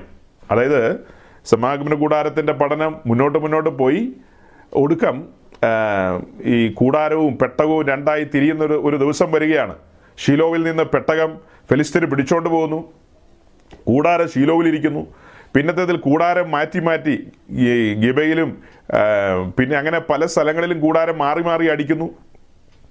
പെട്ടകം പിടിക്കപ്പെടുന്നു. എന്നിട്ട് പെട്ടകം മടങ്ങി വരുന്നുണ്ട് പിന്നെ. മടങ്ങി വരുന്ന റൂട്ട് നമുക്കറിയാം. മടങ്ങി വരുന്ന റൂട്ട്. അത് അമ്മിനാദാബിന്റെ വീട്ടിൽ വന്നു. അവിടെ നിന്ന് ഓബേദേദോവിന്റെ വീട്ടിൽ വന്നു. അങ്ങനെ വന്ന് വന്ന് വന്ന് ഒടുക്കം ദാവീദ പെട്ടകം എരുശുലേമിലേക്ക് കൊണ്ടുവരുന്നു. പെട്ടകം മാത്രം എരുശലേമിൽ കൊണ്ടുവന്ന് ഒരു ടെന്റ് അടിച്ച് അതിനകത്താക്കുന്നു അങ്ങനെയൊക്കെയുള്ള കാര്യങ്ങൾ നമ്മൾ കണ്ടു. അത് കഴിഞ്ഞിട്ട് നമ്മൾ ഒടുക്കം കാണുന്ന ഒരു കാഴ്ചയുണ്ട്. ദാവീദിന്റെ മരണശേഷം തന്റെ മകൻ സോളമൻ ജെറുസലേമിലെ ആ മഹത്തായ ആലയം നിർമ്മിക്കുകയും ആ ആലയത്തിന് ഈ സെയിം പോലെ മൂന്ന് ഭാഗങ്ങൾ പ്രാകാരം വിശുദ്ധ സ്ഥലം അതിപരിശുദ്ധ സ്ഥലം. അതിപരിശുദ്ധ സ്ഥലത്തെയാണ് അന്തർമന്ദിരം എന്ന് വിളിക്കുന്നത്.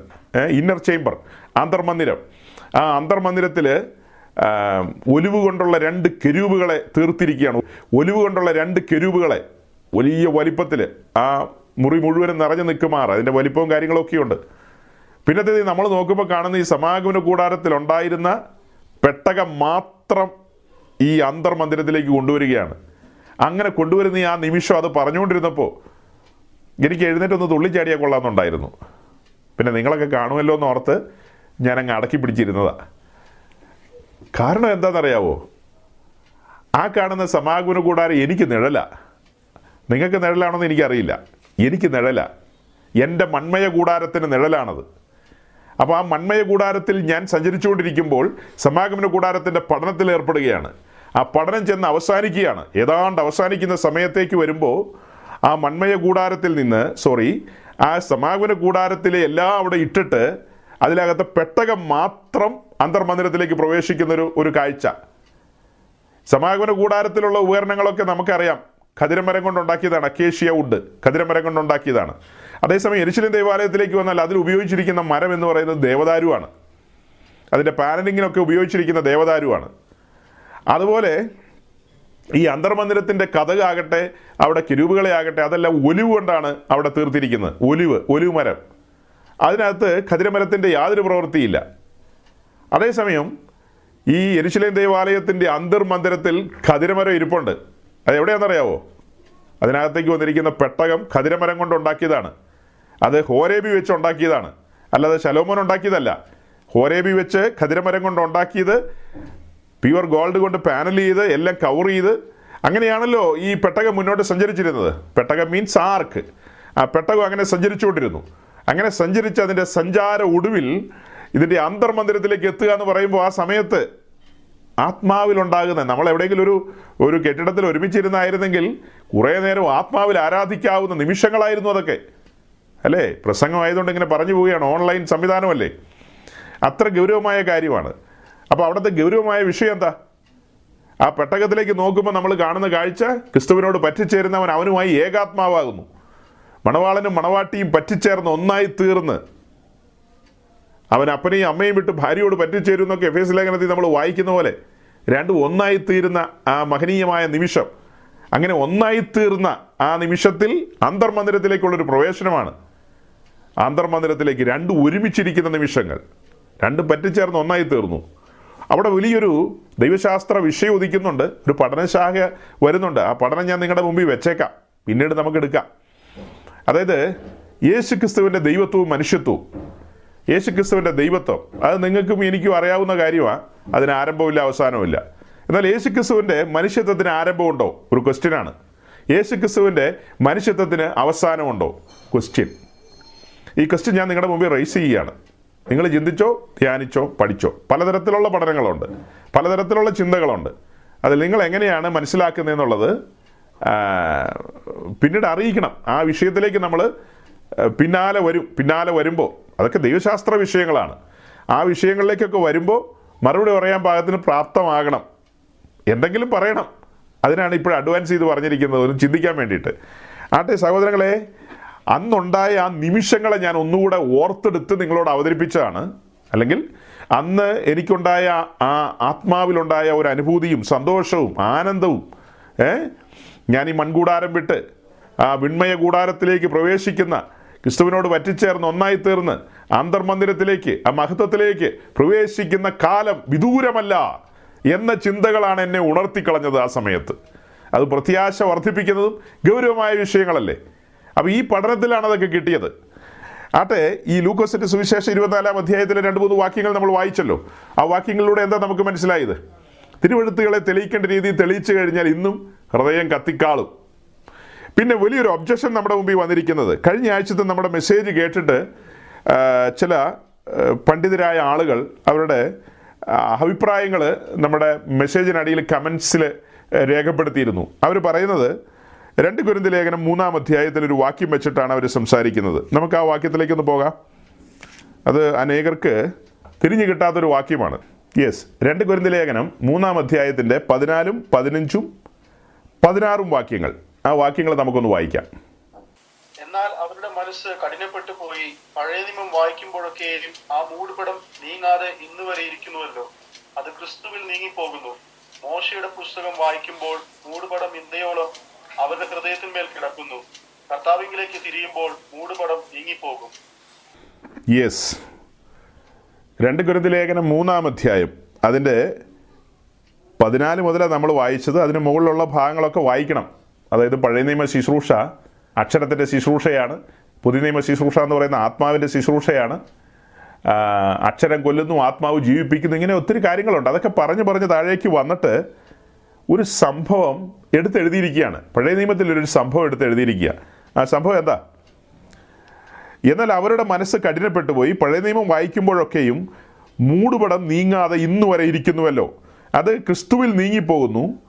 മോശയുടെ പുസ്തകം വായിക്കുമ്പോൾ മൂടുപടം ഇന്നയോളം അവരുടെ ഹൃദയത്തിൽ കിടക്കുന്നു. ഇവിടെ അവരുടെ അവരുടെ എന്ന് പറയുന്നത് ആരുടെയാ? നമ്മുടെ ആരുടെയും കാര്യമല്ല. യഹൂദന്മാരുടെ കാര്യമാണ് യഹൂദന്മാർ അതായത് പക്ക ഓർത്തഡോക്സ് യഹൂദന്മാർ അവരാ പഴയ നിയമത്തെ അപ്രോച്ച് ചെയ്യുന്ന ഒരു രീതി ഉണ്ടല്ലോ ആ അപ്രോച്ച് ചെയ്യുന്ന രീതിയിൽ അവിടെ മൂടുപടങ്ങൾ കിടക്കുകയാണ്. അവിടെ എല്ലാം മർമ്മങ്ങളായിട്ട് കിടക്കുകയാണ്. ഒന്നും വെളിപ്പെടുന്നില്ല അവർക്ക്. മൂടുപടം കിടക്കുകയാണ്. മോശയുടെ മുഖത്തൊരു മൂടുപടം വന്ന കാര്യമാണ് ഇവിടെ പൗലോസ്ലിക ഓർമ്മിപ്പിക്കുന്നത്. മോശയുടെ മുഖത്തൊരു മൂടുപടം വന്ന വിഷയത്തിലേക്ക് നമ്മൾ ഇറങ്ങും. അപ്പോൾ ആ കാര്യം ഓർമ്മിപ്പിച്ചുകൊണ്ട് പറയുകയാണ് പഴയ നിയമം വായിക്കുമ്പോഴൊക്കെയും മൂടുപടം നീങ്ങാതെ ഇന്നു വരെ ഇരിക്കുന്നുവല്ലോ. ആ വാക്ക് ഇവരെല്ലാം പൊക്കിക്കൊണ്ട് വരുന്നത്. പഴയ നിയമം വായിക്കുമ്പോഴൊക്കെയും ആ മൂടുപടം നീങ്ങാതെ ഇന്ന് വരെ ഇരിക്കുന്നുവല്ലോ. അത് ക്രിസ്തുവിൽ നീങ്ങിപ്പോകുന്നു. അപ്പോൾ പുതിയ നിയമത്തിലേക്ക് വരുമ്പോൾ എല്ലാം നീങ്ങിപ്പോയ കാര്യങ്ങളാണ്. പുതിയ നിയമത്തിലെല്ലാം തുറന്ന് കിടക്കുകയാണ്. അതുകൊണ്ട് നിങ്ങൾ പുതിയ നിയമം വായിച്ചാൽ പോരെന്നാണ് ഇവർ ചോദിക്കുന്നത്. ഈ പഴയ നിയമം വായിക്കുമ്പോൾ മൂടുപടം കിടക്കുക. മൂടുപടം കിടക്കുന്ന വായിച്ചിട്ട് വല്ല പ്രയോജനമുണ്ടോന്ന്? എന്റെ പൊന്നെ ഇത് യഹൂദന്മാരുമായി ബന്ധപ്പെട്ട കാര്യമാണ് പൗലോസ് പറയുന്നത്. പൗലോസിന്റെ ആദ്യത്തെ കേൾവിക്കാർ തന്നെ യഹൂദന്മാരല്ലേ? ആദ്യത്തെ ഓഡിയൻസ് എന്ന് പറയുന്നത് യഹൂദന്മാരാണ്. പിന്നെയാണ് ജാതികളിലേക്ക് തിരിയുന്നത്. കുരുന്ത് ലേഖനം ജാതികളുമായി ബന്ധപ്പെട്ടാണെങ്കിൽ പോലും കുരുന്തിൽ താൻ ആദ്യം വന്നത് ഒരു സിനഗോഗിലാണ് അവിടെ നിന്ന് പുറത്തേക്ക് ഇറങ്ങി വന്നിട്ട് കുരുന്തിലെ സഭ സ്ഥാപിക്കുന്നത് തീത്തോസ് ഇസ്തോസ് എന്ന് പറയുന്ന ഒരു യഹൂദന്റെ വീട്ടിലാണ്. അവിടെ കടന്നു വന്നത് പള്ളിപ്രമാണിയായ ക്രിസ്പോസും അങ്ങനെയുള്ള അതായത് സിനഗോഗിലെ റൂളറായ ക്രിസ്പോസും മറ്റുള്ളവരൊക്കെയാണ്. അങ്ങനെയുള്ള ആൾക്കാരാണ് അവിടെ ആദ്യത്തെ കേൾവിക്കാരായിട്ട് കടന്നു വന്നത്. അവിടുത്തെ ആദ്യത്തെ സ്നാനങ്ങളെക്കുറിച്ച് നമ്മൾ ശ്രദ്ധിക്കുമ്പോൾ ഈ തീത്തോസ് ഇസ്തോസിന്റെ ഭവനക്കാരും ക്രിസ്പോസിന്റെ ഭവനക്കാരും എന്നൊക്കെ പറയുമ്പോൾ അവരുടെ ബന്ധുമിത്രാദികൾ എല്ലാം കൂടെ വരുന്ന വലിയൊരു സംഖ്യ. അതല്ല യഹൂദ ബാക്ക്ഗ്രൗണ്ടിൽ നിന്ന് വന്ന ആളുകളാണ്. അപ്പോൾ അങ്ങനെയുള്ള ആളുകളും ഈ കൂട്ടായ്മയിൽ ധാരാളമായിട്ടുണ്ട്. പിന്നത്തേതിൽ ജാതികളിൽ നല്ലൊരു ഒഴുക്ക് വന്നു. അതൊക്കെ ശരി തന്നെ. അപ്പോൾ ഇവിടെ നമ്മൾ വായിക്കുമ്പോൾ മനസ്സിലാക്കുന്നത് ഈ യഹൂദന്മാരെ സംബന്ധിച്ച് അവർ ഈ പഴയ നിയമം വായിക്കുമ്പോൾ മോശയുടെ മുഖത്ത് മൂടുപടം കിടന്നതുപോലെ ഈ മൂടുപടം കിടക്കുകയാണ്. അവർ ക്രിസ്തുവെങ്കിലേക്ക് തിരിയുമ്പോഴാണ് മൂടുപടം നീങ്ങുന്നതെന്ന്. അതായത് നിങ്ങൾ തിരുവഴുത്തുകളെ ശോധന ചെയ്യുന്നു. അവയിൽ നിത്യജീവനുണ്ടെന്ന് നിങ്ങൾ നിരൂപിക്കുന്നു. പക്ഷെ നിങ്ങൾ എന്റെ അടുക്കൽ വരുന്നില്ല. ഇവിടെ പൗലോസ് തിരിക എന്ന് പറയുന്നത് ക്രിസ്തുവിന്റെ അടുക്കൽ വരിക എന്നുള്ളതാണ്. അതാണ് പത്രോസം പറയുന്നത്. അവന്റെ അടുക്കൽ വന്നിട്ട്. തിരുവഴുത്തുകൾ ഒരു ചൂണ്ടുപലക പോലെ നിൽക്കുകയാണ് കാൽവറിയിലേക്ക്. ഈ മുപ്പത്തിയൊമ്പത് പുസ്തകവും ഒരു ചൂണ്ടുവല പോലെ കൈ ചൂണ്ടുന്ന എങ്ങോടാ? മുപ്പത്തൊമ്പത് പുസ്തകം ചൂണ്ടുന്ന ഒരേ ഒരു ദിക്കിലേക്കാണ്. അത് കാൽവറിയിലേക്കാണ്. എല്ലാ പ്രവാചകന്മാരും കൈ ചൂണ്ടുന്നത് കാൽവറിയിലേക്കാണ്. എല്ലാ വഴികളും എത്തിച്ചേരുന്ന കാൽവറിയിലേക്കാണ്. നിങ്ങൾക്ക് എന്തുകൊണ്ട് അവിടെ വരാൻ കഴിയുന്നില്ല? തന്റെ അടുക്കൽ വന്ന എല്ലാവരോടും കർത്താവ് എന്നാ പറഞ്ഞത്? ക്രൂശ് എടുക്കാനാ പറഞ്ഞത്. തന്റെ അടുക്കൽ വന്ന സകല മനുഷ്യരോടും പറഞ്ഞത് ക്രൂശ് എടുക്കാനാണ്. അതിന്റെ അർത്ഥം എന്താ?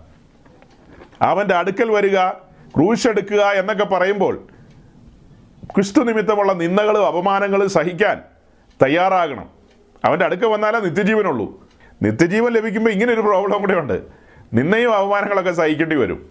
കാരണം ക്രിസ്തുവിന്റെ അടുക്കൽ പോയി എന്ന് പറഞ്ഞാൽ യഹൂദന്മാരെല്ലാം അപമാനിക്കും കളിയാക്കും ദുഷിക്കും പഴിക്കും. അതുകൊണ്ട് വലിയ പങ്ക് ആൾക്കാരും അങ്ങനെ വരാനായിട്ട് മനസ്സ് വയ്ക്കില്ല വലിയ പങ്ക് മനസ്സ് വയ്ക്കില്ല അപ്പോൾ ഇവിടെ നമുക്ക് മനസ്സിലാക്കുന്ന ഒരു കാര്യം ക്രിസ്തുവിലേക്ക് തിരിയുമ്പോൾ മൂടുപടം നീങ്ങും. എന്ന് പറഞ്ഞാൽ മറഞ്ഞിരിക്കുന്ന കാര്യങ്ങൾ വെളിപ്പെട്ട് കിട്ടുമെന്നാണ് അർത്ഥം. പഴയ നിയമം മറഞ്ഞിരിക്കുകയാണ്. അത് യഹൂദനാണ്. നമ്മെ സംബന്ധിച്ച് സ്വർഗത്തിലെ ദൈവം ഇതെല്ലാം തുറന്നു തന്നിരിക്കുക.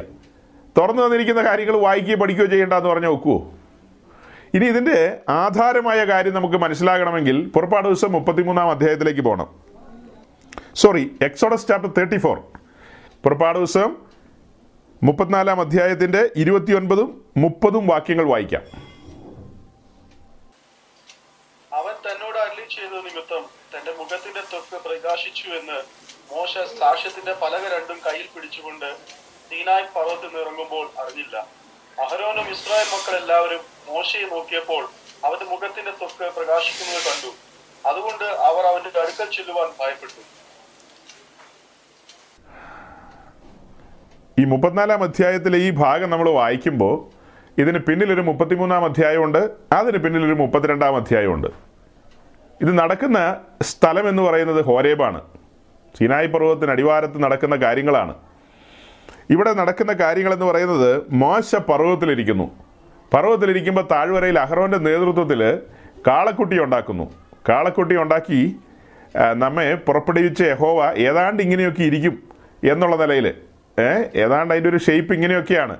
ചില ഐക്കൺസ് ആണിത്. അകറോൻ ചിലപ്പോൾ പറഞ്ഞു കൊടുത്തു കാണും. ചില ഐക്കൺസ് ആണ്. നമുക്ക് ചുമ്മാ ആരാധിക്കാൻ പറ്റുമോ? ചുമ്മാ പ്രാർത്ഥിക്കാൻ പറ്റുമോ? എന്തെങ്കിലുമൊക്കെ ഒരു രൂപം കാണണ്ടേ ബ്രദേഴ്സ് എന്ന് ചോദിച്ചു കാണും. അപ്പോൾ ബ്രദേഴ്സും സിസ്റ്റേഴ്സും പറഞ്ഞു ഉണ്ടാക്കിക്കോളാൻ പറഞ്ഞു. എല്ലാ കുണുക്ക് ഊരി കൊടുത്തു. സകല സാധനങ്ങൾ ഊരി കൊടുത്തു. ഐക്കൺസിനെ ഉണ്ടാക്കി. വിഗ്രഹം എന്നൊന്നും പറഞ്ഞാൽ അവർ സമ്മതിക്കില്ല കേട്ടോ. അയ്യോ ഇത് വിഗ്രഹമൊന്നുമല്ല. അങ്ങനെ പറയല്ലേ നിങ്ങൾ വെറും ഐക്കൺസ് ആണ് ഇത് ഐക്കൺസ് അടി മേടിക്കുന്ന ദിവസം അന്നേരം അങ്ങ് പറഞ്ഞാൽ മതി അവിടെ വെച്ച് ഐക്കൺ സാർന്നു എന്നൊക്കെ. അപ്പം ഇത് ഒന്നാം തരം കാളക്കുട്ടി ഉണ്ടാക്കി വെച്ചിട്ടാണ് ഈ പറയുന്നത്. അല്ല അത് യഹോവയെ പോലെയല്ലേ? യഹോവ കാളക്കുട്ടിയാണോ? എന്നോട് ആരാ പറഞ്ഞേ? അല്ല ഈശോ ഇങ്ങനെയല്ലേ ഇരിക്കുന്നത് നമ്മുടെ പൂവണ്ണത്തിൽ അണ്ണൻ പറയുന്ന പോലെ പഴയ നിയമത്തിൽ ദൈവത്തെ ആരും കണ്ടിട്ടില്ല. പുതിയ നിയമത്തിൽ ഈശോയെ എല്ലാവരും കണ്ടു. പിന്നെ അന്ന് നൈക്കോണിന്റെ ക്യാമറയിലായിരുന്നു യേശുവിന്റെ പടം എല്ലാം എടുത്തു വെച്ചത്. അത് നേരെ വത്തിക്കാനിലേക്ക് സെൻഡ് ചെയ്ത് കൊടുത്തു. ഫോട്ടോസ് അല്ല. വത്തിക്കാൻ ആർക്കൈവ്സിൽ ഇരിപ്പുണ്ട്. യേശു ക്രിസ്തുവിന്റെ ഫോട്ടോ അന്ന് എടുത്തത്. പിന്നെ വെറോണിക്ക എന്നാ ടൗൽ മുഖത്ത് ഒപ്പിയപ്പോൾ മുഖത്ത് രൂപം വന്നെന്നൊക്കെ. ഏത് നൂറ്റാണ്ടിലെ ഈ മനുഷ്യരൊക്കെ ജീവിക്കുന്നതെന്നാണ് ഞാൻ ഓർക്കുന്നത് ഏ?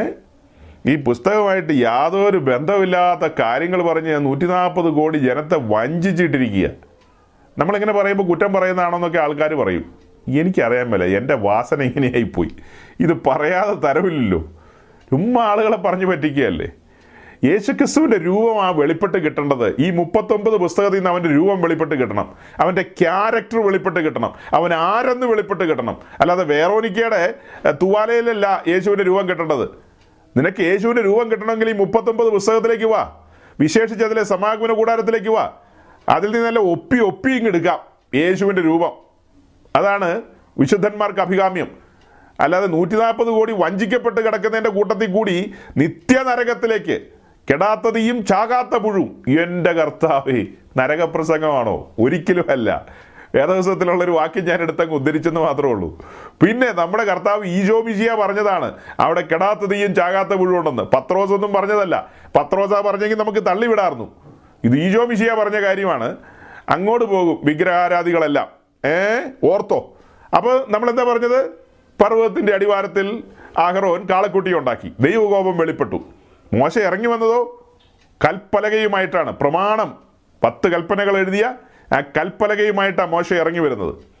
ഒന്നാമത്തെ കൽപ്പലകയുമായിട്ട്. ഈ കാഴ്ചയെല്ലാം കണ്ട് മോശയ്ക്ക് ദേഷ്യം വന്നു. മോശ കൽപ്പലകയെല്ലാം ഉടച്ചു കളഞ്ഞു. പിന്നെ ഉണ്ടായതൊക്കെ നമുക്കറിയാം. സീൻസൊക്കെ. മുപ്പത്തിമൂന്നാം അധ്യായത്തിലേക്ക് വരുമ്പോൾ ദൈവം അവരോട് സംസാരിക്കുന്നുണ്ട്. ഞാൻ ഇനി നിങ്ങളുടെ കൂട്ടത്തിൽ സഞ്ചരിക്കില്ല. അങ്ങനെ പല കാര്യങ്ങളുമാണ് പറയുന്നത്. അങ്ങനെ പല കാര്യങ്ങളും പറയുന്നുണ്ട്. മുപ്പത്തിമൂന്നാം അധ്യായത്തിന്റെ ഒടുവിലേക്ക് വരുമ്പോൾ മോശ പറയുന്നുണ്ട്. ഇനി ഈ മുന്നോട്ട് പോകണമെന്നുണ്ടെങ്കിൽ ഏ നിന്റെ സാന്നിധ്യം കൂടെ പോരണം. എനിക്ക് നിന്നെ കാണണം എന്നൊക്കെയാണ് പറയുന്നത്. അങ്ങനെയല്ലേ മോശ പറയുന്നത്? മുപ്പത്തിമൂന്നിന്റെ പതിനെട്ടാം വാക്യത്തിലേക്ക് വരുമ്പോൾ അപ്പോൾ അവൻ നിന്റെ തേജസ് എനിക്ക് കാണിച്ചു തരണമേ എന്ന് അപേക്ഷിച്ചു. അന്നേരം വലുവനായ ദൈവം പറഞ്ഞു അങ്ങനെ തേജസ് ഒന്നും കാണിച്ചു തരാൻ പറ്റത്തില്ല. നീ ആ പാറയുടെ പിളർപ്പിൽ പോയി നിന്നോ. അന്നേരം ഞാൻ കടന്നു പോകുമ്പോൾ പിൻഭാഗം നിനക്ക് കാണാം. മുപ്പത്തിമൂന്നാം അധ്യായത്തിന്റെ ഒടുവിലേക്ക് വരുമ്പോൾ അങ്ങനെ തന്നെ എഴുതിയിരിക്കുന്നത്. ഞാൻ എന്റെ കൈകൊണ്ട് മറയ്ക്കും അന്നേരം നിനക്ക് എന്റെ പിൻഭാഗം കാണാം. മുൻഭാഗം കാണാൻ കഴിയില്ല. മുൻഭാഗം മറഞ്ഞിരിക്കുകയാന്നേ. മുൻഭാഗം കാണാൻ പറ്റുന്ന ആ ഒരു സമയമല്ല. അപ്പോൾ അങ്ങനെയൊക്കെ പറഞ്ഞിട്ട് പിന്നീടാണ് മോശയ്ക്ക് വീണ്ടും രണ്ടാമത് കൽപ്പന കൊടുക്കുകയാണ്. വീണ്ടും പ്രമാണം കയ്യിൽ കൊടുക്കുകയാണ്. ഒന്നാമത്തത് ഉടച്ചു കളഞ്ഞു. രണ്ടാമത് കൈയേറ്റു വാങ്ങിയ മോശ പിന്നീട് താഴേക്ക് ഇറങ്ങി വരുമ്പോൾ ആദ്യം വന്നതുപോലെയല്ല വരുന്നത്. ഒരു തേജസ്സിന്റെ നിലയിലാണ് വരുന്നത്. മോശയുടെ മുഖത്തെ തൊക്ക് ഭയങ്കരമായി പ്രകാശിക്കുന്നു. മുഖത്തേക്ക് നോക്കാൻ പോലും ഇസ്രായേൽ ജനത്തിന് കഴിയുന്നില്ല. ആ നിലയിൽ ഭയങ്കരമായ ഒരു തേജസ്സിൽ മോശ ഇറങ്ങി വരുന്ന ഒരു കാഴ്ചയാണ് നമ്മൾ കാണുന്നത്. അതാണ് ഇരുപത്തൊമ്പതാം വാക്യത്തിൽ വായിച്ചത്. അവൻ തന്നോട് അരളി നിമിത്തം തന്റെ മുഖത്തിന്റെ തൊക്ക് പ്രകാശിച്ചു എന്ന് മോശ സാക്ഷ്യത്തിന്റെ പലക രണ്ടും കയ്യിൽ പിടിച്ചുകൊണ്ട് സിനായി പർവതത്തിൽ നിന്ന് ഇറങ്ങി വരുമ്പോൾ അറിഞ്ഞില്ല. മോശ അറിഞ്ഞില്ല പക്ഷെ കണ്ടു നിന്നവരറിഞ്ഞു പിന്നീട് കാര്യം മനസ്സിലായി. അത് കഴിയുമ്പോൾ എന്താ കാണുന്നത്? അഹ്റോനും ഇസ്രായേൽ മക്കൾ എല്ലാവരും മോശയെ നോക്കിയപ്പോൾ അവന്റെ മുഖത്തെ തൊക്ക് പ്രകാശിക്കുന്നു കണ്ടു. അതുകൊണ്ട് അവർ അവന്റെ അടുക്കൽ ചെല്ലുവാൻ ഭയപ്പെട്ടു. പിന്നീട് നമുക്ക് താഴേക്ക് വായിക്കുമ്പോൾ കാണാൻ കഴിയുന്ന കാര്യം പിന്നീട് മോശ ഈ ജനത്തോട് സംസാരിക്കുമ്പോഴെല്ലാം അവന്റെ മുഖത്ത് ഒരു മൂടുപടം ഇടും ഒരു പ്രത്യേക വെയിൽ അതിട്ട് മൂടിയിരിക്കുകയാണ്. ജനത്തിന് നോക്കാൻ പാകത്തിന് അല്ലെങ്കിൽ അവർ ഭയന്നു പോകും അങ്ങനെ ഒരു ഒരു മൂടുപടം ഇട്ട് മൂടുപടം മീൻസ് ഒരു വെയിൽ യഹോയുടെ സന്നിധി ചെല്ലുമ്പോൾ ആ മൂടുപടം നീക്കും. ജനത്തിനടുക്ക് വരുമ്പോൾ മൂടുപടം ഇട്ട് വരും. ഇങ്ങനെയായിരുന്നു കാര്യങ്ങൾ. അപ്പം ദൈവസന്നിധിയിൽ നിന്ന് ജനത്തിന്റെ നടുവിലേക്ക് വരുമ്പോൾ ഈ മൂടുപടം ഇട്ട് മൂടിയിരിക്കുകയാണ്. രണ്ടാമത്തെ പ്രമാണം കൈയേറ്റു വാങ്ങുമ്പോഴാണ് ഈ തേജസ് ലഭിച്ചത്. അതിന്റെ അർത്ഥം ആദ്യത്തെ പ്രമാണത്തിൽ നിന്ന് രണ്ടാമത്തെ പ്രമാണത്തിന് തേജസ് ഉണ്ടെന്നുള്ളതാണ് കാണിക്കുന്നത്. ഒന്നാമത് ഉടച്ചു കളഞ്ഞു. അല്ലേ? ആദ്യ പ്രമാണം. അത് എബ്രാഹിം ലേഖനം പഠിച്ചാൽ മനസ്സിലാവും ആദ്യ നിയമത്തിന് തികവില്ലായിരുന്നു. ആ തികവില്ലാത്തതാണ് ഉടച്ചത്. അത് കഴിഞ്ഞിട്ട് രണ്ടാമത്തെ നിയമം കൊടുത്തു. രണ്ട് കൽപ്പന കൊടുത്തെന്ന് പറഞ്ഞാൽ അതിന്റെ ആത്മീയ അർത്ഥമാണ് നമ്മൾ എടുക്കുന്നത്. അല്ലാതെ രണ്ടാമത് കൊടുത്തത് പുതിയ നിയമമാണെന്നൊന്നും അല്ല പറഞ്ഞു വരുന്നത്. രണ്ടാമത്തതിന് തികവുണ്ട്. ആ രണ്ടാമത്തെ കയ്യേറ്റു വാങ്ങി മോശ പുറത്തേക്ക് വരുമ്പോൾ ആ തേജസ്സോടു കൂടിയാണ് വരുന്നത്. പക്ഷേ ആ സമയത്ത് ആ തേജസ് വെളിപ്പെടേണ്ട കാര്യമില്ല. ആ തേജസ് മൂടിയിടുകയാണ്. അത് മൂടിക്കോളാൻ പറഞ്ഞു. അത് മൂടിയിടുകയാണ്. ആ തേജസ് വെളിപ്പെടുന്നത് മാളിക മുറിയിലാണ് അത് ക്രിസ്തുവിന്റെ ക്രൂശീകരണത്തിന് ശേഷം മാളിക മുറിയിൽ ആ തേജസ് എല്ലാം വെളിപ്പെടുകയല്ലേ? ഏ? ആ തേജസ് എല്ലാം വെളിപ്പെടുകയാണ്. തേജസിന്റെ ശുശ്രൂഷ ആരംഭിക്കുകയാണ്. രണ്ട് കൊരിന്തിയർ മൂന്നിൽ നമ്മൾ വായിക്കുന്ന പോലെ ഈ പഴയ നിയമത്തിന്റെത് തേജസ് ഉള്ളതാണെങ്കിൽ ഈ കൊല്ലുന്ന ശുശ്രൂഷ തേജസ് ഉള്ളതാണെങ്കിൽ പുതിയ നിയമ ശുശ്രൂഷ ജീവിപ്പിക്കുന്ന ശുശ്രൂഷ എത്രയധികം തേജസ് ഉള്ളതാണെന്ന് ആ അധികം തേജസ് വെളിപ്പെടുകയാണ്. അപ്പൊ കാൽവറിയിൽ അതെല്ലാം ചിന്തിപ്പോവുകയാണ്. മൂടുപടങ്ങളെല്ലാം ചിന്തിപ്പോവുകയാണ്. സഹോദരങ്ങളെ മൂടപ്പെട്ടിരിക്കുന്ന മൂടുപടങ്ങളെല്ലാം കാൽവറിയിൽ ചിന്തിപ്പോയി. ക്രിസ്തുവെങ്കിലേക്ക് തിരിയുമ്പോൾ മൂടുപടങ്ങളെല്ലാം ചിന്തിപ്പോവുകയല്ലേ? എല്ലാം വെളിപ്പെട്ടു വരികയാണ്. മറിഞ്ഞിരിക്കുന്ന എല്ലാം വെളിപ്പെട്ടു വരികയാണ്. അപ്പോൾ പഴയ നിയമം വായിക്കുമ്പോൾ ഇന്ന് മൂടുപടം കിടക്കുന്നു എന്നല്ല നമ്മൾ അർത്ഥമാക്കുന്നത്. പഴയ നിയമം വായിക്കുമ്പോൾ മൂടുപടം യഹൂദന് കിടപ്പുണ്ട്. യഹൂദൻ ക്രിസ്തുവെങ്കിലേക്ക് തിരിഞ്ഞു കഴിഞ്ഞാൽ ആ മൂടുപടം എല്ലാം നീങ്ങിപ്പോവും. പുറപ്പാട് പുസ്തകത്തിൽ ഈ ഭാഗമാണ് പൗലോസ് രണ്ട് ഗുരുന്തറിൽ എടുത്തെഴുതിയിരിക്കുന്നത്. രണ്ട് ഗുരുന്ത ലേഖനത്തിൽ എടുത്തെഴുതിയിരിക്കുന്ന ഈ ഭാഗത്തെയാണ്. ഈ ഭാഗത്തിൽ നമ്മൾ എന്താ മനസ്സിലാക്കുന്നത്? മോശ രണ്ടാമത്തെ പ്രമാണം വാങ്ങിച്ചുകൊണ്ട് അല്ലെങ്കിൽ രണ്ടാമത്തെ കൽപ്പലക വാങ്ങിച്ചുകൊണ്ട് താഴേക്ക് ഇറങ്ങി വന്നപ്പോൾ തന്റെ മുഖതേജസ് നിമിത്തം ജനത്തിന് തന്റെ അടുക്കൽ നിൽക്കാൻ കഴിഞ്ഞില്ല. തന്റെ അടുക്കൽ നിൽക്കാൻ കഴിഞ്ഞില്ല. അതുകൊണ്ട് മൂടിയിട്ടുകൊള്ളാൻ പറഞ്ഞു. അങ്ങനെയാണ് ആ വെയിൽ കൊണ്ട് മൂടിയിടുന്നത്. അതെല്ലാം മാറുന്നത് കർത്താവിന്റെ ക്രൂശിങ്കലാണ്. ക്രൂശിങ്കലെല്ലാം ചിന്തിപ്പോയി. പഴയ നിയമ പൗരോഹിത്യം മുതൽ എല്ലാം ചിന്തിപ്പോയില്ലേ? ആലയത്തിന്റെ തിരശീല ചിന്തിപ്പോയി എല്ലാം ചിന്തിപ്പോയി. എല്ലാം ചിന്തിപ്പോയി തേജസ് വെളിപ്പെടുകയാണ്. വിശുദ്ധന്മാർക്ക് തേജസ് വെളിപ്പെടുകയാണ്. ആ തേജസ്സിലേക്കാണ് നമ്മെ വിളിക്കുന്നത്. തന്റെ മഹത്വത്തിലേക്കും തന്റെ വീര്യത്തിലേക്കുമാണ് നമ്മെ വിളിക്കുന്നത്. തേജസ്സിന്മേൽ തേജസ് പ്രാപിപ്പാനാണ് നമ്മെ വിളിക്കുന്നത്. പുതിയ നിയമ ശുശ്രൂഷ എന്ന് പറയുന്നത് തേജസ്സിന്റെ ശുശ്രൂഷയാണ്. ഇനി വേറെ ചില കാര്യങ്ങൾ കൊണ്ടുണ്ടല്ലോ നമ്മുടെ മുമ്പിൽ സംഖ്യാപുസ്തകം നാലാം അധ്യായം. ആ അധ്യായം മുഴുവൻ പഠിക്കേണ്ടവർ പഠിച്ചുകൊള്ളുക. ആ അധ്യായത്തിൽ നമ്മൾ കാണുന്നത് സമാഗമന കൂടാരമാണ്. സമാഗമന കൂടാരം ഒരു ദിക്കിൽ നിന്ന് അടുത്ത ദിക്കിലേക്ക് നീങ്ങുമ്പോൾ പ്രയാണം ചെയ്യുമ്പോൾ മേഘം നീങ്ങുന്നതിനനുസരിച്ചാണ് അവർ നീങ്ങുന്നത്. അങ്ങനെ നീങ്ങുമ്പോൾ അതിലെ ഉപകരണങ്ങളെല്ലാം ചുമന്നുകൊണ്ട് പോകണം. ചുമക്കാനായിട്ട് നിയോഗിക്കപ്പെട്ടിരിക്കുന്ന കെഹാത്തിരാണ്. കെഹാത്തിരാണ് അതിവിശുദ്ധമായ ഉപകരണങ്ങൾ ചുമക്കുന്നത്. അതിന് ചുറ്റുമുള്ള പലകകളാകട്ടെ മറ്റു കാര്യങ്ങളാകട്ടെ അതെല്ലാം ഗർഷോനിരും മെരാരിരും അത് കാളവണ്ടിക്കകത്ത് കയറ്റിയാണ് അവർ മുന്നോട്ട് കൊണ്ടുപോകുന്നത്. അതേസമയം യാഗപീഠം മുതൽ അതിവിശുദ്ധ സ്ഥലത്തിരിക്കുന്ന പെട്ടകം വരെയുള്ള ആ വിശുദ്ധ ഉപകരണങ്ങൾ ആ ഉപകരണങ്ങളെല്ലാം കെഹാത്യർ ചുമലിൽ ചുമന്നുകൊണ്ടാണ് പോകുന്നത്. അങ്ങനെ ചുമലിൽ ചുമന്നുകൊണ്ട് പോകുമ്പോൾ ഈ ഉപകരണങ്ങളെല്ലാം മറിഞ്ഞിരിക്കുകയാണ്. ഇത് പ്രാകാരത്തിലിരിക്കുന്നു എന്ന് പറഞ്ഞാൽ പ്രാകാരത്തിലിരിക്കുന്ന എല്ലാവരും കണ്ടോണ്ടിരിക്കുകയല്ലോ പ്രാകാരത്തിലിരിക്കുന്നത് അതിന് ചുറ്റും ഒരു ഫെൻസ് ഉണ്ട്. അവിടെ കഴിഞ്ഞു വരുന്ന പുരോഹിതന്മാർക്കാണ് അത് കാണാൻ കഴിയുന്നത്. പിന്നെ അതിന്റെ വിശുദ്ധ സ്ഥലത്തേക്ക് വരുമ്പോൾ അവിടെ ഇരിക്കുന്ന വിളക്കാകട്ടെ മേശയാകട്ടെ ഇൻസെൻസ് ഹോൾഡർ ആകട്ടെ ഇതെല്ലാം വിശുദ്ധ സ്ഥലത്ത് നാൽപ്പത്തിയെട്ട് പലക ചുറ്റും ഇരിക്കുന്നു. അതിന് മുകളിൽ മേ മേൽമൂടികൾ മൂടിശീലകൾ. അതിനകത്തിരിക്കുന്ന ഒന്നും സാമാന്യ ജനം കാണുന്നില്ല. അവിടെയും വരുന്ന പുരോഹിതന്മാരാണ് കാണുന്നത്. പിന്നീട് മോസ്റ്റ് ഹോളി പ്ലേസിലേക്ക് വരുമ്പോൾ അവിടെയാണ് പെട്ടകം ഇരിക്കുന്നത്. ആ പെട്ടകവും തിരശ്ശീലയ്ക്ക് അപ്പുറയാണ്. അവിടെ പുരോഹിതന്മാർ പോലും കാണുന്നില്ല. മഹാപുരോഹിതം മാത്രം അത് കാണുന്നത്. അപ്പോൾ ഇവരുടെ ക്യാമ്പ് മുന്നോട്ട് നീങ്ങുമ്പോൾ പാളയം മുന്നോട്ട് നീങ്ങുമ്പോൾ ഓരോരോ മൂടുശീലകളിട്ട് ഈ ഓരോ ഉപകരണങ്ങളും മൂടുകയാണ്. പെട്ടകം ആദ്യം മൂടും. അത് തിരശീലയിട്ടാണ് മൂടുന്നത്. അതിന് മുകളിൽ മറ്റു പല ശീലകളും ഇട്ട് അതായത് തുണി കൊണ്ടുള്ളതും തുകൽ കൊണ്ടുള്ളതും ഒക്കെയായ പല ശീലകളിട്ട് അത് മൂടുകയാണ്. മൂടിക്കഴിഞ്ഞിട്ട് രണ്ട് തണ്ട് മാത്രം രണ്ട് സൈഡിലേക്ക് നീണ്ടിരിക്കുന്ന കാണാം. ആ തണ്ടാണ് കെഹാത്യർ ചുമലിൽ ചുമക്കാൻ നേരത്ത് തോളത്തെടുത്ത് വെക്കുന്നത്. ഈ കെഹാത്തിന് പോലും ഇത് കാണുന്നില്ല. നമ്മുടെ കാത്തലിക് സഹോദരങ്ങൾ വാശി പിടിക്കാറുണ്ട് പലപ്പോഴും ഭയങ്കരമായിട്ട്. കൊച്ചു പിള്ളേർ കൊഞ്ചുന്ന പോലെ കൊഞ്ചി കുഴഞ്ഞു വരും. എന്താ എന്താ പറയുന്നത്? അയ്യോ വിഗ്രഹം ഉണ്ടാക്കരുതെന്ന് നിങ്ങൾ അങ്ങനെ പറഞ്ഞാൽ ഒക്കുവോ? വിഗ്രഹം ഉണ്ടാക്കരുന്ന യഹോവയായ ദൈവം പറഞ്ഞിട്ടുണ്ടെങ്കിൽ ആ ദൈവം തന്നെ വിഗ്രഹം ഉണ്ടാക്കാൻ പറഞ്ഞല്ലോ? അതേതാ വിഗ്രഹം? പിന്നെ ഈ കൂടാരത്തിനകത്തിരിക്കുന്ന എല്ലാം വിഗ്രഹമാണെന്ന് അവർ പറയുന്നത്. ഈ കൂടാരത്തിനകത്തിരിക്കുന്നതൊക്കെ സ്വർഗീയമായ കൂടാരത്തിന്റെ നിഴലുകളാണ്. ആ നിഴലുകൾ എന്ന് പറയുന്നത് സാധാരണ ഇസ്രായേലിനൊന്നും കാണുന്നില്ല. അതിപരിശുദ്ധ സ്ഥലത്തിരിക്കുന്ന പെട്ടകൊല്ലം മനുഷ്യനും കാണുന്നുണ്ടോ? മഹാവിരോധത്തിന് ആണ്ടിലൊരിക്കൽ വേച്ചും പറച്ചോ അവിടെ ചെല്ലുന്നത്. കണ്ടോ? കണ്ടില്ലയോ എന്ന് പുള്ളിയോട് ചോദിച്ചാൽ പുള്ളിക്ക് അറിയാൻ പോലും മേല. തിരിച്ചു പോരുമെന്ന് പോലും അറിയില്ല. അതുപോലത്തെ ഒരു ഒരു നിപ്പ അവിടെ നിൽക്കുന്നത്. ഇസ്രായേലിലെ പന്ത്രണ്ട് ഗോത്രവും പെട്ടകം കണ്ടിട്ടുണ്ടോ? അവർ രണ്ട് കമ്പ് നീണ്ടു നിൽക്കുന്ന കണ്ടിട്ടുണ്ട്. രണ്ട് തണ്ട് മുന്നോട്ട് നീണ്ടു നിൽക്കുന്നത്. ബാക്കിയെല്ലാം മൂടിയിട്ടിരിക്കുക നീ. ഇതിനകത്ത് വരുമ്പോൾ അതെല്ലാം തുറക്കും. തുറക്കുന്ന രീതികൾ പോലും ഉണ്ട്. നമ്മളിവിടെ മുന്നമേ അതൊക്കെ എക്സ്പ്ലെയിൻ ചെയ്തിട്ടുള്ളതാണ് അപ്പോൾ ഈ പറയപ്പെട്ട ഉപകരണങ്ങളെല്ലാം അത് യേശു ക്രിസ്തുവുമായി ബന്ധപ്പെട്ട കാര്യങ്ങളാണ്. യാഗപീഠം ക്രൂശിക്കപ്പെട്ട ക്രിസ്തുവിനെ കാണിക്കുന്നു. അതുപോലെ ഓരോ ഉപകരണങ്ങളും അകത്തേക്ക് അകത്തേക്ക് വരുമ്പോൾ വിളക്ക് യേശു ക്രിസ്തുവിനെ കാണിക്കുന്നു. മേശ ധൂപപീഠം പെട്ടകം എല്ലാം എല്ലാം ക്രിസ്തുവുമായി ബന്ധപ്പെട്ട് കിടക്കുകയാണ്. അതിന്റെ ആഴങ്ങളെല്ലാം. പഴയ നിയമത്തിൽ അതെല്ലാം മറഞ്ഞു കിടക്കുകയായിരുന്നു. മറച്ചിട്ടിരിക്കുകയായിരുന്നു. ആ മറച്ചിട്ടിരിക്കുന്ന എല്ലാം പുതിയ നിയമത്തിൽ വന്നപ്പോഴത്തേക്കും മറ നീക്കി. കണ്ടില്ലേ അവിടെ മഹാപുരോഹിതനായ അഹ്റോന്റെ പുത്രൻ മൂത്ത പുത്രൻ ഇലയാസർ ഇലയാസറിനോടാ പറയുന്നത്? പെട്ടകം മൂടിക്കോളാൻ. അത് അവന്റെ ഉത്തരവാദിത്വമാണ് അവൻ എങ്ങനെ വന്നാ മൂടുന്നതെന്ന് നമ്മൾ പറഞ്ഞിട്ടുണ്ട്. അതെല്ലാം മൂടിക്കഴിഞ്ഞിട്ട് പിന്നെ പ്രയാണം ആരംഭിക്കുകയല്ലേ? അടുത്ത സ്ഥലത്ത് ചെന്ന് അവർ കൂടാരം നിവർത്തുന്നു. അതിനു മുൻപ് പെട്ടകം അവിടെ രംഗത്ത് വെക്കുന്നു. ഇങ്ങനെ പല കാര്യങ്ങളും നമ്മൾ കണ്ടിട്ടുണ്ട്. അപ്പോൾ പഴയ നിയമത്തിൽ ഇതെല്ലാം മൂടിയിട്ടിരിക്കുകയാണ്. എന്നാൽ പുതിയ നിയമത്തിലേക്ക് വരുമ്പോൾ ഇത് ഗൗരവമായ പഠനശാഖകളാണ്. ഇതെല്ലാം വെളിപ്പാടിന്റെ മേഖലകളാണ്. വെളിപ്പാടിന്റെ മണ്ഡലങ്ങളാണ്. സ്വർഗത്തിലെ ദൈവം നമുക്ക് എത്ര ആഴത്തിൽ ഇതൊക്കെ തുറന്നു തന്നത്. ഈ കൂടാരത്തിന്റെ നാല് മൂടുശീലകൾ അതെല്ലാം മൂടിയിട്ടിരിക്കുക. ആ നാല് മൂടുശീലകളെ കണ്ടിട്ട് നമ്മൾ എത്ര ആഴത്തിലാണ് ദൈവവചനം ധ്യാനിച്ചത്. കൊലേസ് ലേഖനം മൂന്നാം അധ്യായത്തിന്റെ തുടക്കത്തിൽ പറയുന്ന പോലെ നിങ്ങൾ ഭൂമിയിലുള്ളത് അന്വേഷിക്കരുത്. ഉയരത്തിലുള്ളത് അന്വേഷിപ്പീൻ. ആ കാര്യം വിശദീകരിക്കുവാൻ വേണ്ടി നമ്മൾ ഇറങ്ങി വന്ന എവിടെയാ? സമാഗമന കൂടാരത്തിന്റെ വിശുദ്ധ സ്ഥലത്താ. അവിടെ വന്ന് നാല് മൂടുശീലകളിലേക്ക് നോക്കി പിന്നെ നേരെ താപ്പോട്ട് നോക്കിയപ്പോൾ മണലാരണ്യം കണ്ടു. മണൽ കണ്ടു. കൂടാരം നിൽക്കുന്ന മണലിന്റെ മുകളിലല്ലേ?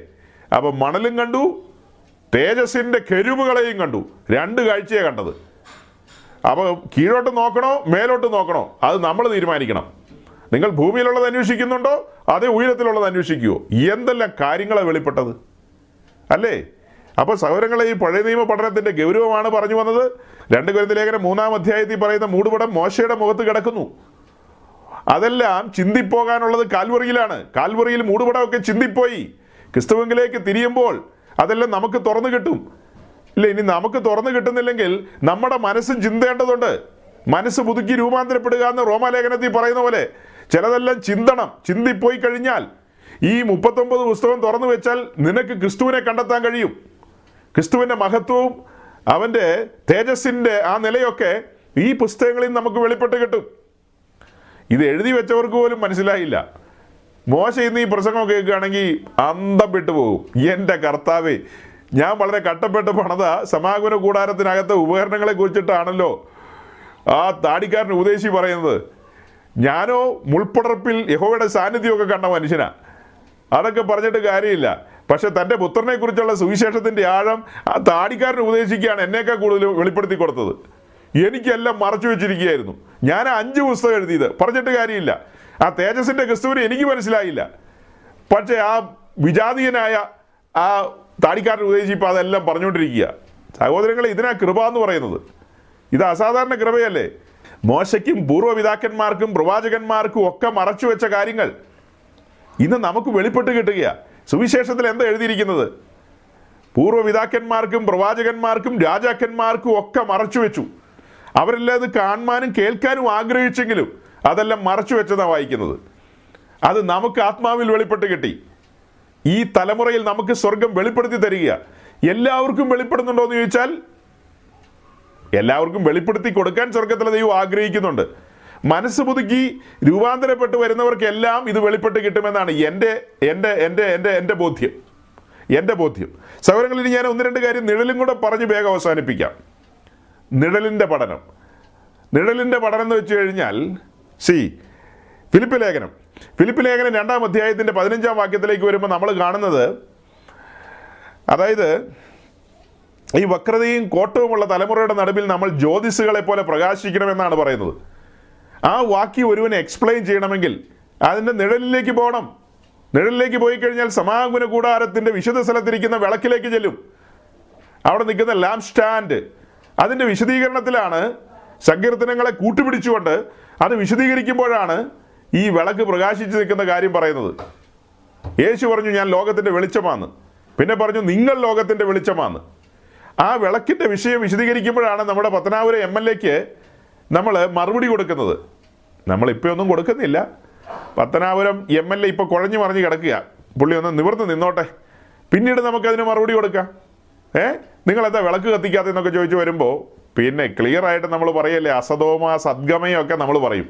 എല്ലാം പറഞ്ഞിട്ട് നമ്മൾ സമാഗമന കൂടാരത്തിന് മുൻപിലുള്ള വിളക്കെടുത്ത് വെച്ച് കൊടുക്കും. എം എൽ എ കണ്ടോളാൻ പറയും. എന്നിട്ട് കാര്യങ്ങൾ വിശദീകരിക്കും. അപ്പോൾ അത് വിശദീകരിക്കുമ്പോൾ ഞാൻ ലോകത്തിന്റെ വെളിച്ചമാണ്. ആ വെളിച്ചം നമ്മുടെ ഉള്ളിലേക്ക് വന്നു കഴിയുമ്പോൾ പറയാണ് നിങ്ങൾ ലോകത്തിന്റെ വെളിച്ചം.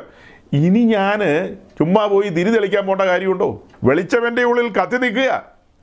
വെളിച്ചം ഉള്ളിൽ വന്നവൻ ഒരു തിരിക്കകത്ത് വെളിച്ചം കത്തിച്ചിട്ട് പറയാ വെളിച്ചം വെളിച്ചം. അതെന്നാ നിങ്ങൾ ഏഴ് തിരി വെക്കുന്നത്? അഞ്ച് ഏഴ് അങ്ങനെയൊക്കെയുള്ള കണക്ക്? ഏ? ചില കണക്കൊക്കെ ഉണ്ട് നിങ്ങൾക്കല്ലേ? നിങ്ങൾ ചിലത് ചിന്തിക്കുന്നുണ്ട് ഞങ്ങളും ചിന്തിക്കുന്നുണ്ട് ഞങ്ങളും പൊട്ടന്മാരൊന്നുമല്ല. അപ്പം ഞങ്ങളെ സംബന്ധിച്ച് ഞങ്ങൾക്ക് വെളിപ്പെട്ട് കിട്ടിയ കാര്യമാണ് ഞങ്ങളുടെ കർത്താവ് ലോകത്തിന്റെ വെളിച്ചമാണ്. ആ ക്രിസ്തു എന്റെ ഉള്ളിലേക്ക് വരുമ്പോൾ മഹത്വത്തിന്റെ പ്രത്യാശയായി ക്രിസ്തു എന്റെ ഉള്ളിലേക്ക് വരുമ്പോൾ മുമ്പേ ഞാൻ ഇരുളായിരുന്നു ഇപ്പോൾ ക്രിസ്തുവിൽ വെളിച്ചമാണ്. വെളിച്ചമാണ്. ആ അവിടുത്തെ ആ ചടങ്ങിന്റെ അനുഗ്രഹത്തിന് വേണ്ടി അവിടെ വിളക്കൊന്നും കത്തിക്കേണ്ട കാര്യമില്ല. രക്ഷിക്കപ്പെട്ട് സ്നാനപ്പെട്ട അഭിഷേകത്തിൽ ദൈവകുറവേ നിൽക്കുന്ന ഒരു ദൈവവൈതലിനെ അവിടെ കൊണ്ടുവന്ന് നിർത്തിയാൽ മതി. അവൻ ലോകത്തിന്റെ വെളിച്ചമല്ലേ? അവനെ ഒന്ന് ശ്രദ്ധിച്ചു നോക്കിയാൽ മതി. അവനിലൂടെ നിങ്ങൾക്ക് വേണ്ടുന്ന വെളിച്ചം കിട്ടും. അതാണ് അതിന്റെ സത്യം. അപ്പോൾ സൗരങ്ങളെ ഫിലിപ്പ് ലേഖനത്തിലെ ആ വാക്യം അത് പറഞ്ഞു കഴിഞ്ഞിട്ട് ഞാൻ കാതലായ വാക്യത്തിലേക്ക് വരാം. ഒന്ന് കുരുതി ലേഖനം പതിനഞ്ചാം അധ്യായം. അവിടെയാണ് നിഴൽ പഠിക്കണോ വേണ്ടയോ എന്നുള്ള ചോദ്യം നിങ്ങളുടെ മുമ്പിൽ വരുന്നത്. ഒന്ന് കുരുതി ലേഖനം പതിനഞ്ചാം അധ്യായത്തിലേക്ക് വരുമ്പോൾ അതിന്റെ ഇരുപത് മുതൽ താഴേക്ക് വായിക്കുമ്പോൾ തുടങ്ങുന്നത് ഇങ്ങനെയാണ് എന്നാൽ ക്രിസ്തു നിദ്ര കൊണ്ടവരിൽ ആദ്യഫലമായി മരിച്ചവരുടെ ഇടയിൽ നിന്ന് ഉയർത്തെഴുന്നേറ്റിരിക്കുന്നു. മനുഷ്യൻ മൂലം മരണമുണ്ടായി എന്നൊക്കെ പറഞ്ഞ് താഴേക്ക് വരികയാണ്. അങ്ങനെ താഴേക്ക് വന്നിട്ട് മനുഷ്യരുടെ പുനരുദ്ധാനവും മനുഷ്യൻ മൂലമുണ്ടായി. ആദാമിൽ എല്ലാവരും മരിക്കുന്ന പോലെ ക്രിസ്തുവിൽ എല്ലാവരും ജീവിപ്പിക്കപ്പെടും. ഓരോരുത്തൻ താൻ താന്റെ നിരയിലത്രേ. പോലെ ക്രിസ്തു പിന്നെ ക്രിസ്തുവിനുള്ളവർ. അവന്റെ വരവിങ്കൽ.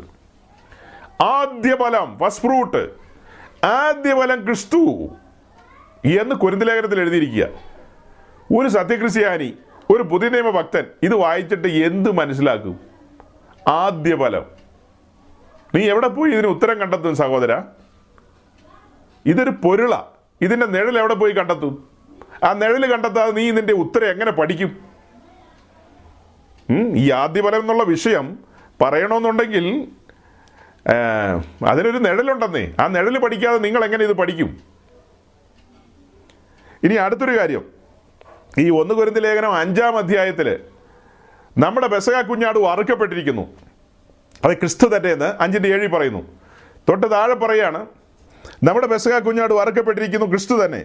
ആകയാൽ നാം പഴയ പുളിമാവ് കൊണ്ടല്ല തിന്മയും ദുഷ്ടതയുമായ പുളിമാവ് കൊണ്ടുമല്ല സ്വച്ഛതയും സത്യവുമായ പുളിപ്പില്ലായ്മ കൊണ്ട് തന്നെ ഉത്സവം ആചരിക്കാം അവിടെ രണ്ട് ഉത്സവത്തെക്കുറിച്ച് പറയാണ് രണ്ട് ഫീസ്റ്റുകളെക്കുറിച്ച് കുറിച്ച് പറയാണ്. ഒന്ന് പെസക പെരുന്നാൾ രണ്ട് പുളിപ്പില്ലാത്ത അപ്പത്തിന്റെ പെരുന്നാൾ രണ്ട് പെരുന്നാളുകളെ കുറിച്ച് പറയാം. ഈ ഒന്ന് കുരുന്തീർ പതിനഞ്ചാം അധ്യായത്തിലേക്ക് വരുമ്പോൾ മൂന്നാമത്തെ പെരുന്നാൾ ആദ്യമലക്കറ്റയുടെ പെരുന്നാളിനെ കുറിച്ച് പറയാണ്. ആദ്യമല പെരുന്നാൾ അല്ലെങ്കിൽ ആദ്യമലക്കറ്റയുടെ പെരുന്നാൾ. മൂന്ന് പെരുന്നാളുകളെ കുറിച്ച് ഗുരുന്തലേഖനത്തിൽ ഇപ്പോൾ പറഞ്ഞത്. ഇതൊക്കെ നിഴലും പൊരുളും അല്ലാതെ പിന്നെ എന്തോ എന്താ ഇത്? നിങ്ങൾ ചുമ്മാ കമന്റ് എഴുതിയിട്ട് കാര്യമില്ല. കാര്യങ്ങളെ പഠിച്ചിട്ട് കമന്റൊക്കെ എഴുത്. ഏ? ആദ്യപല ക്രിസ്തു എന്ന് പറഞ്ഞാൽ അതൊരു ഒരു ദീർഘമായ പഠനശാഖയാണത്. ഒരു പഠന വിഷയമല്ലേ മനുഷ്യൻ മൂലം മരണമുണ്ടായി മനുഷ്യൻ മൂലം ഉദ്ധാനമുണ്ടായി ഈ കാര്യങ്ങളൊക്കെ പറഞ്ഞു വരികയാണ്. അപ്പോൾ ആദ്യഫലം ക്രിസ്തു പിന്നെ ക്രിസ്തുവിനുള്ളവരെന്ന് പറയുമ്പോൾ ഈ വിഷയം പഠിക്കാൻ ലേവിയ പുസ്തകം ഇരുപത്തിമൂന്നാം അധ്യായത്തിലേക്ക് പോകുമ്പോൾ യഹൂദന്മാരുടെ പെരുന്നാളിനെക്കുറിച്ച് അല്ലെങ്കിൽ ഇസ്രായേലിന്റെ പെരുന്നാളുകളെക്കുറിച്ച് ഉത്സവങ്ങളെക്കുറിച്ച് ഉത്സവങ്ങളെ കുറിച്ച് എഴുതിയിരിക്കുകയാണ്. അതങ്ങനെ പറഞ്ഞു വരുമ്പോൾ ആദ്യത്തെ പെരുന്നാളാണ് പെസക പെരുന്നാൾ രണ്ടാമത്തെ പുളിപ്പില്ലാത്ത അപ്പത്തിന്റെ പെരുന്നാൾ മൂന്നാമത്തത് ആദ്യഫലക്കറ്റയുടെ പെരുന്നാൾ ആ ആദ്യഫലക്കറ്റയുടെ പെരുന്നാളിൽ ഇസ്രായേലിന്റെ വയലിൽ കൊയ്യാൻ പാകത്തിന് വിളഞ്ഞു കിടക്കുന്ന കതിരുകളിൽ നിന്ന് കുറച്ച് കതിരുകൾ അറുത്തെടുത്തുകൊണ്ട് വരികയാണ്. അതൊരു കറ്റ എന്ന നിലയിൽ കെട്ടിക്കൊണ്ട് വരികയാണ്. ആ കറ്റ കൊണ്ടുവന്ന് ഋഷുലേൻ ദൈവാലയത്തിൽ അല്ലെങ്കിൽ സമാഗമന കൂടാരത്തിൽ അല്ലെങ്കിൽ മഹാപുരോഹിതന്റെ മുമ്പിൽ കൊണ്ടുവന്ന് അർപ്പിക്കുകയാണ്. അത് ഹോവയ്ക്കെന്നുള്ള നിലയിൽ അർപ്പിക്കുകയാണ്. മഹാപുരോഹിതൻ ആ കറ്റ എടുത്തുകൊണ്ട് നീരാജനം ചെയ്യും എന്ന് പറഞ്ഞാൽ യാഗപീഠത്തിന്റെ മുൻപിൽ നിന്നുകൊണ്ട് നാല് സൈഡിലേക്കും അതിങ്ങനെ ആട്ടിക്കൊണ്ട് നാല് സൈഡിലേക്കും കാണിച്ചുകൊണ്ട് ഈ കറ്റ ഉയർത്തും. കറ്റ ഉയർത്തി നാല് സൈഡിലേക്കും ഇങ്ങനെ കാണിക്കും. അങ്ങനെ നീരാജനം ചെയ്യും.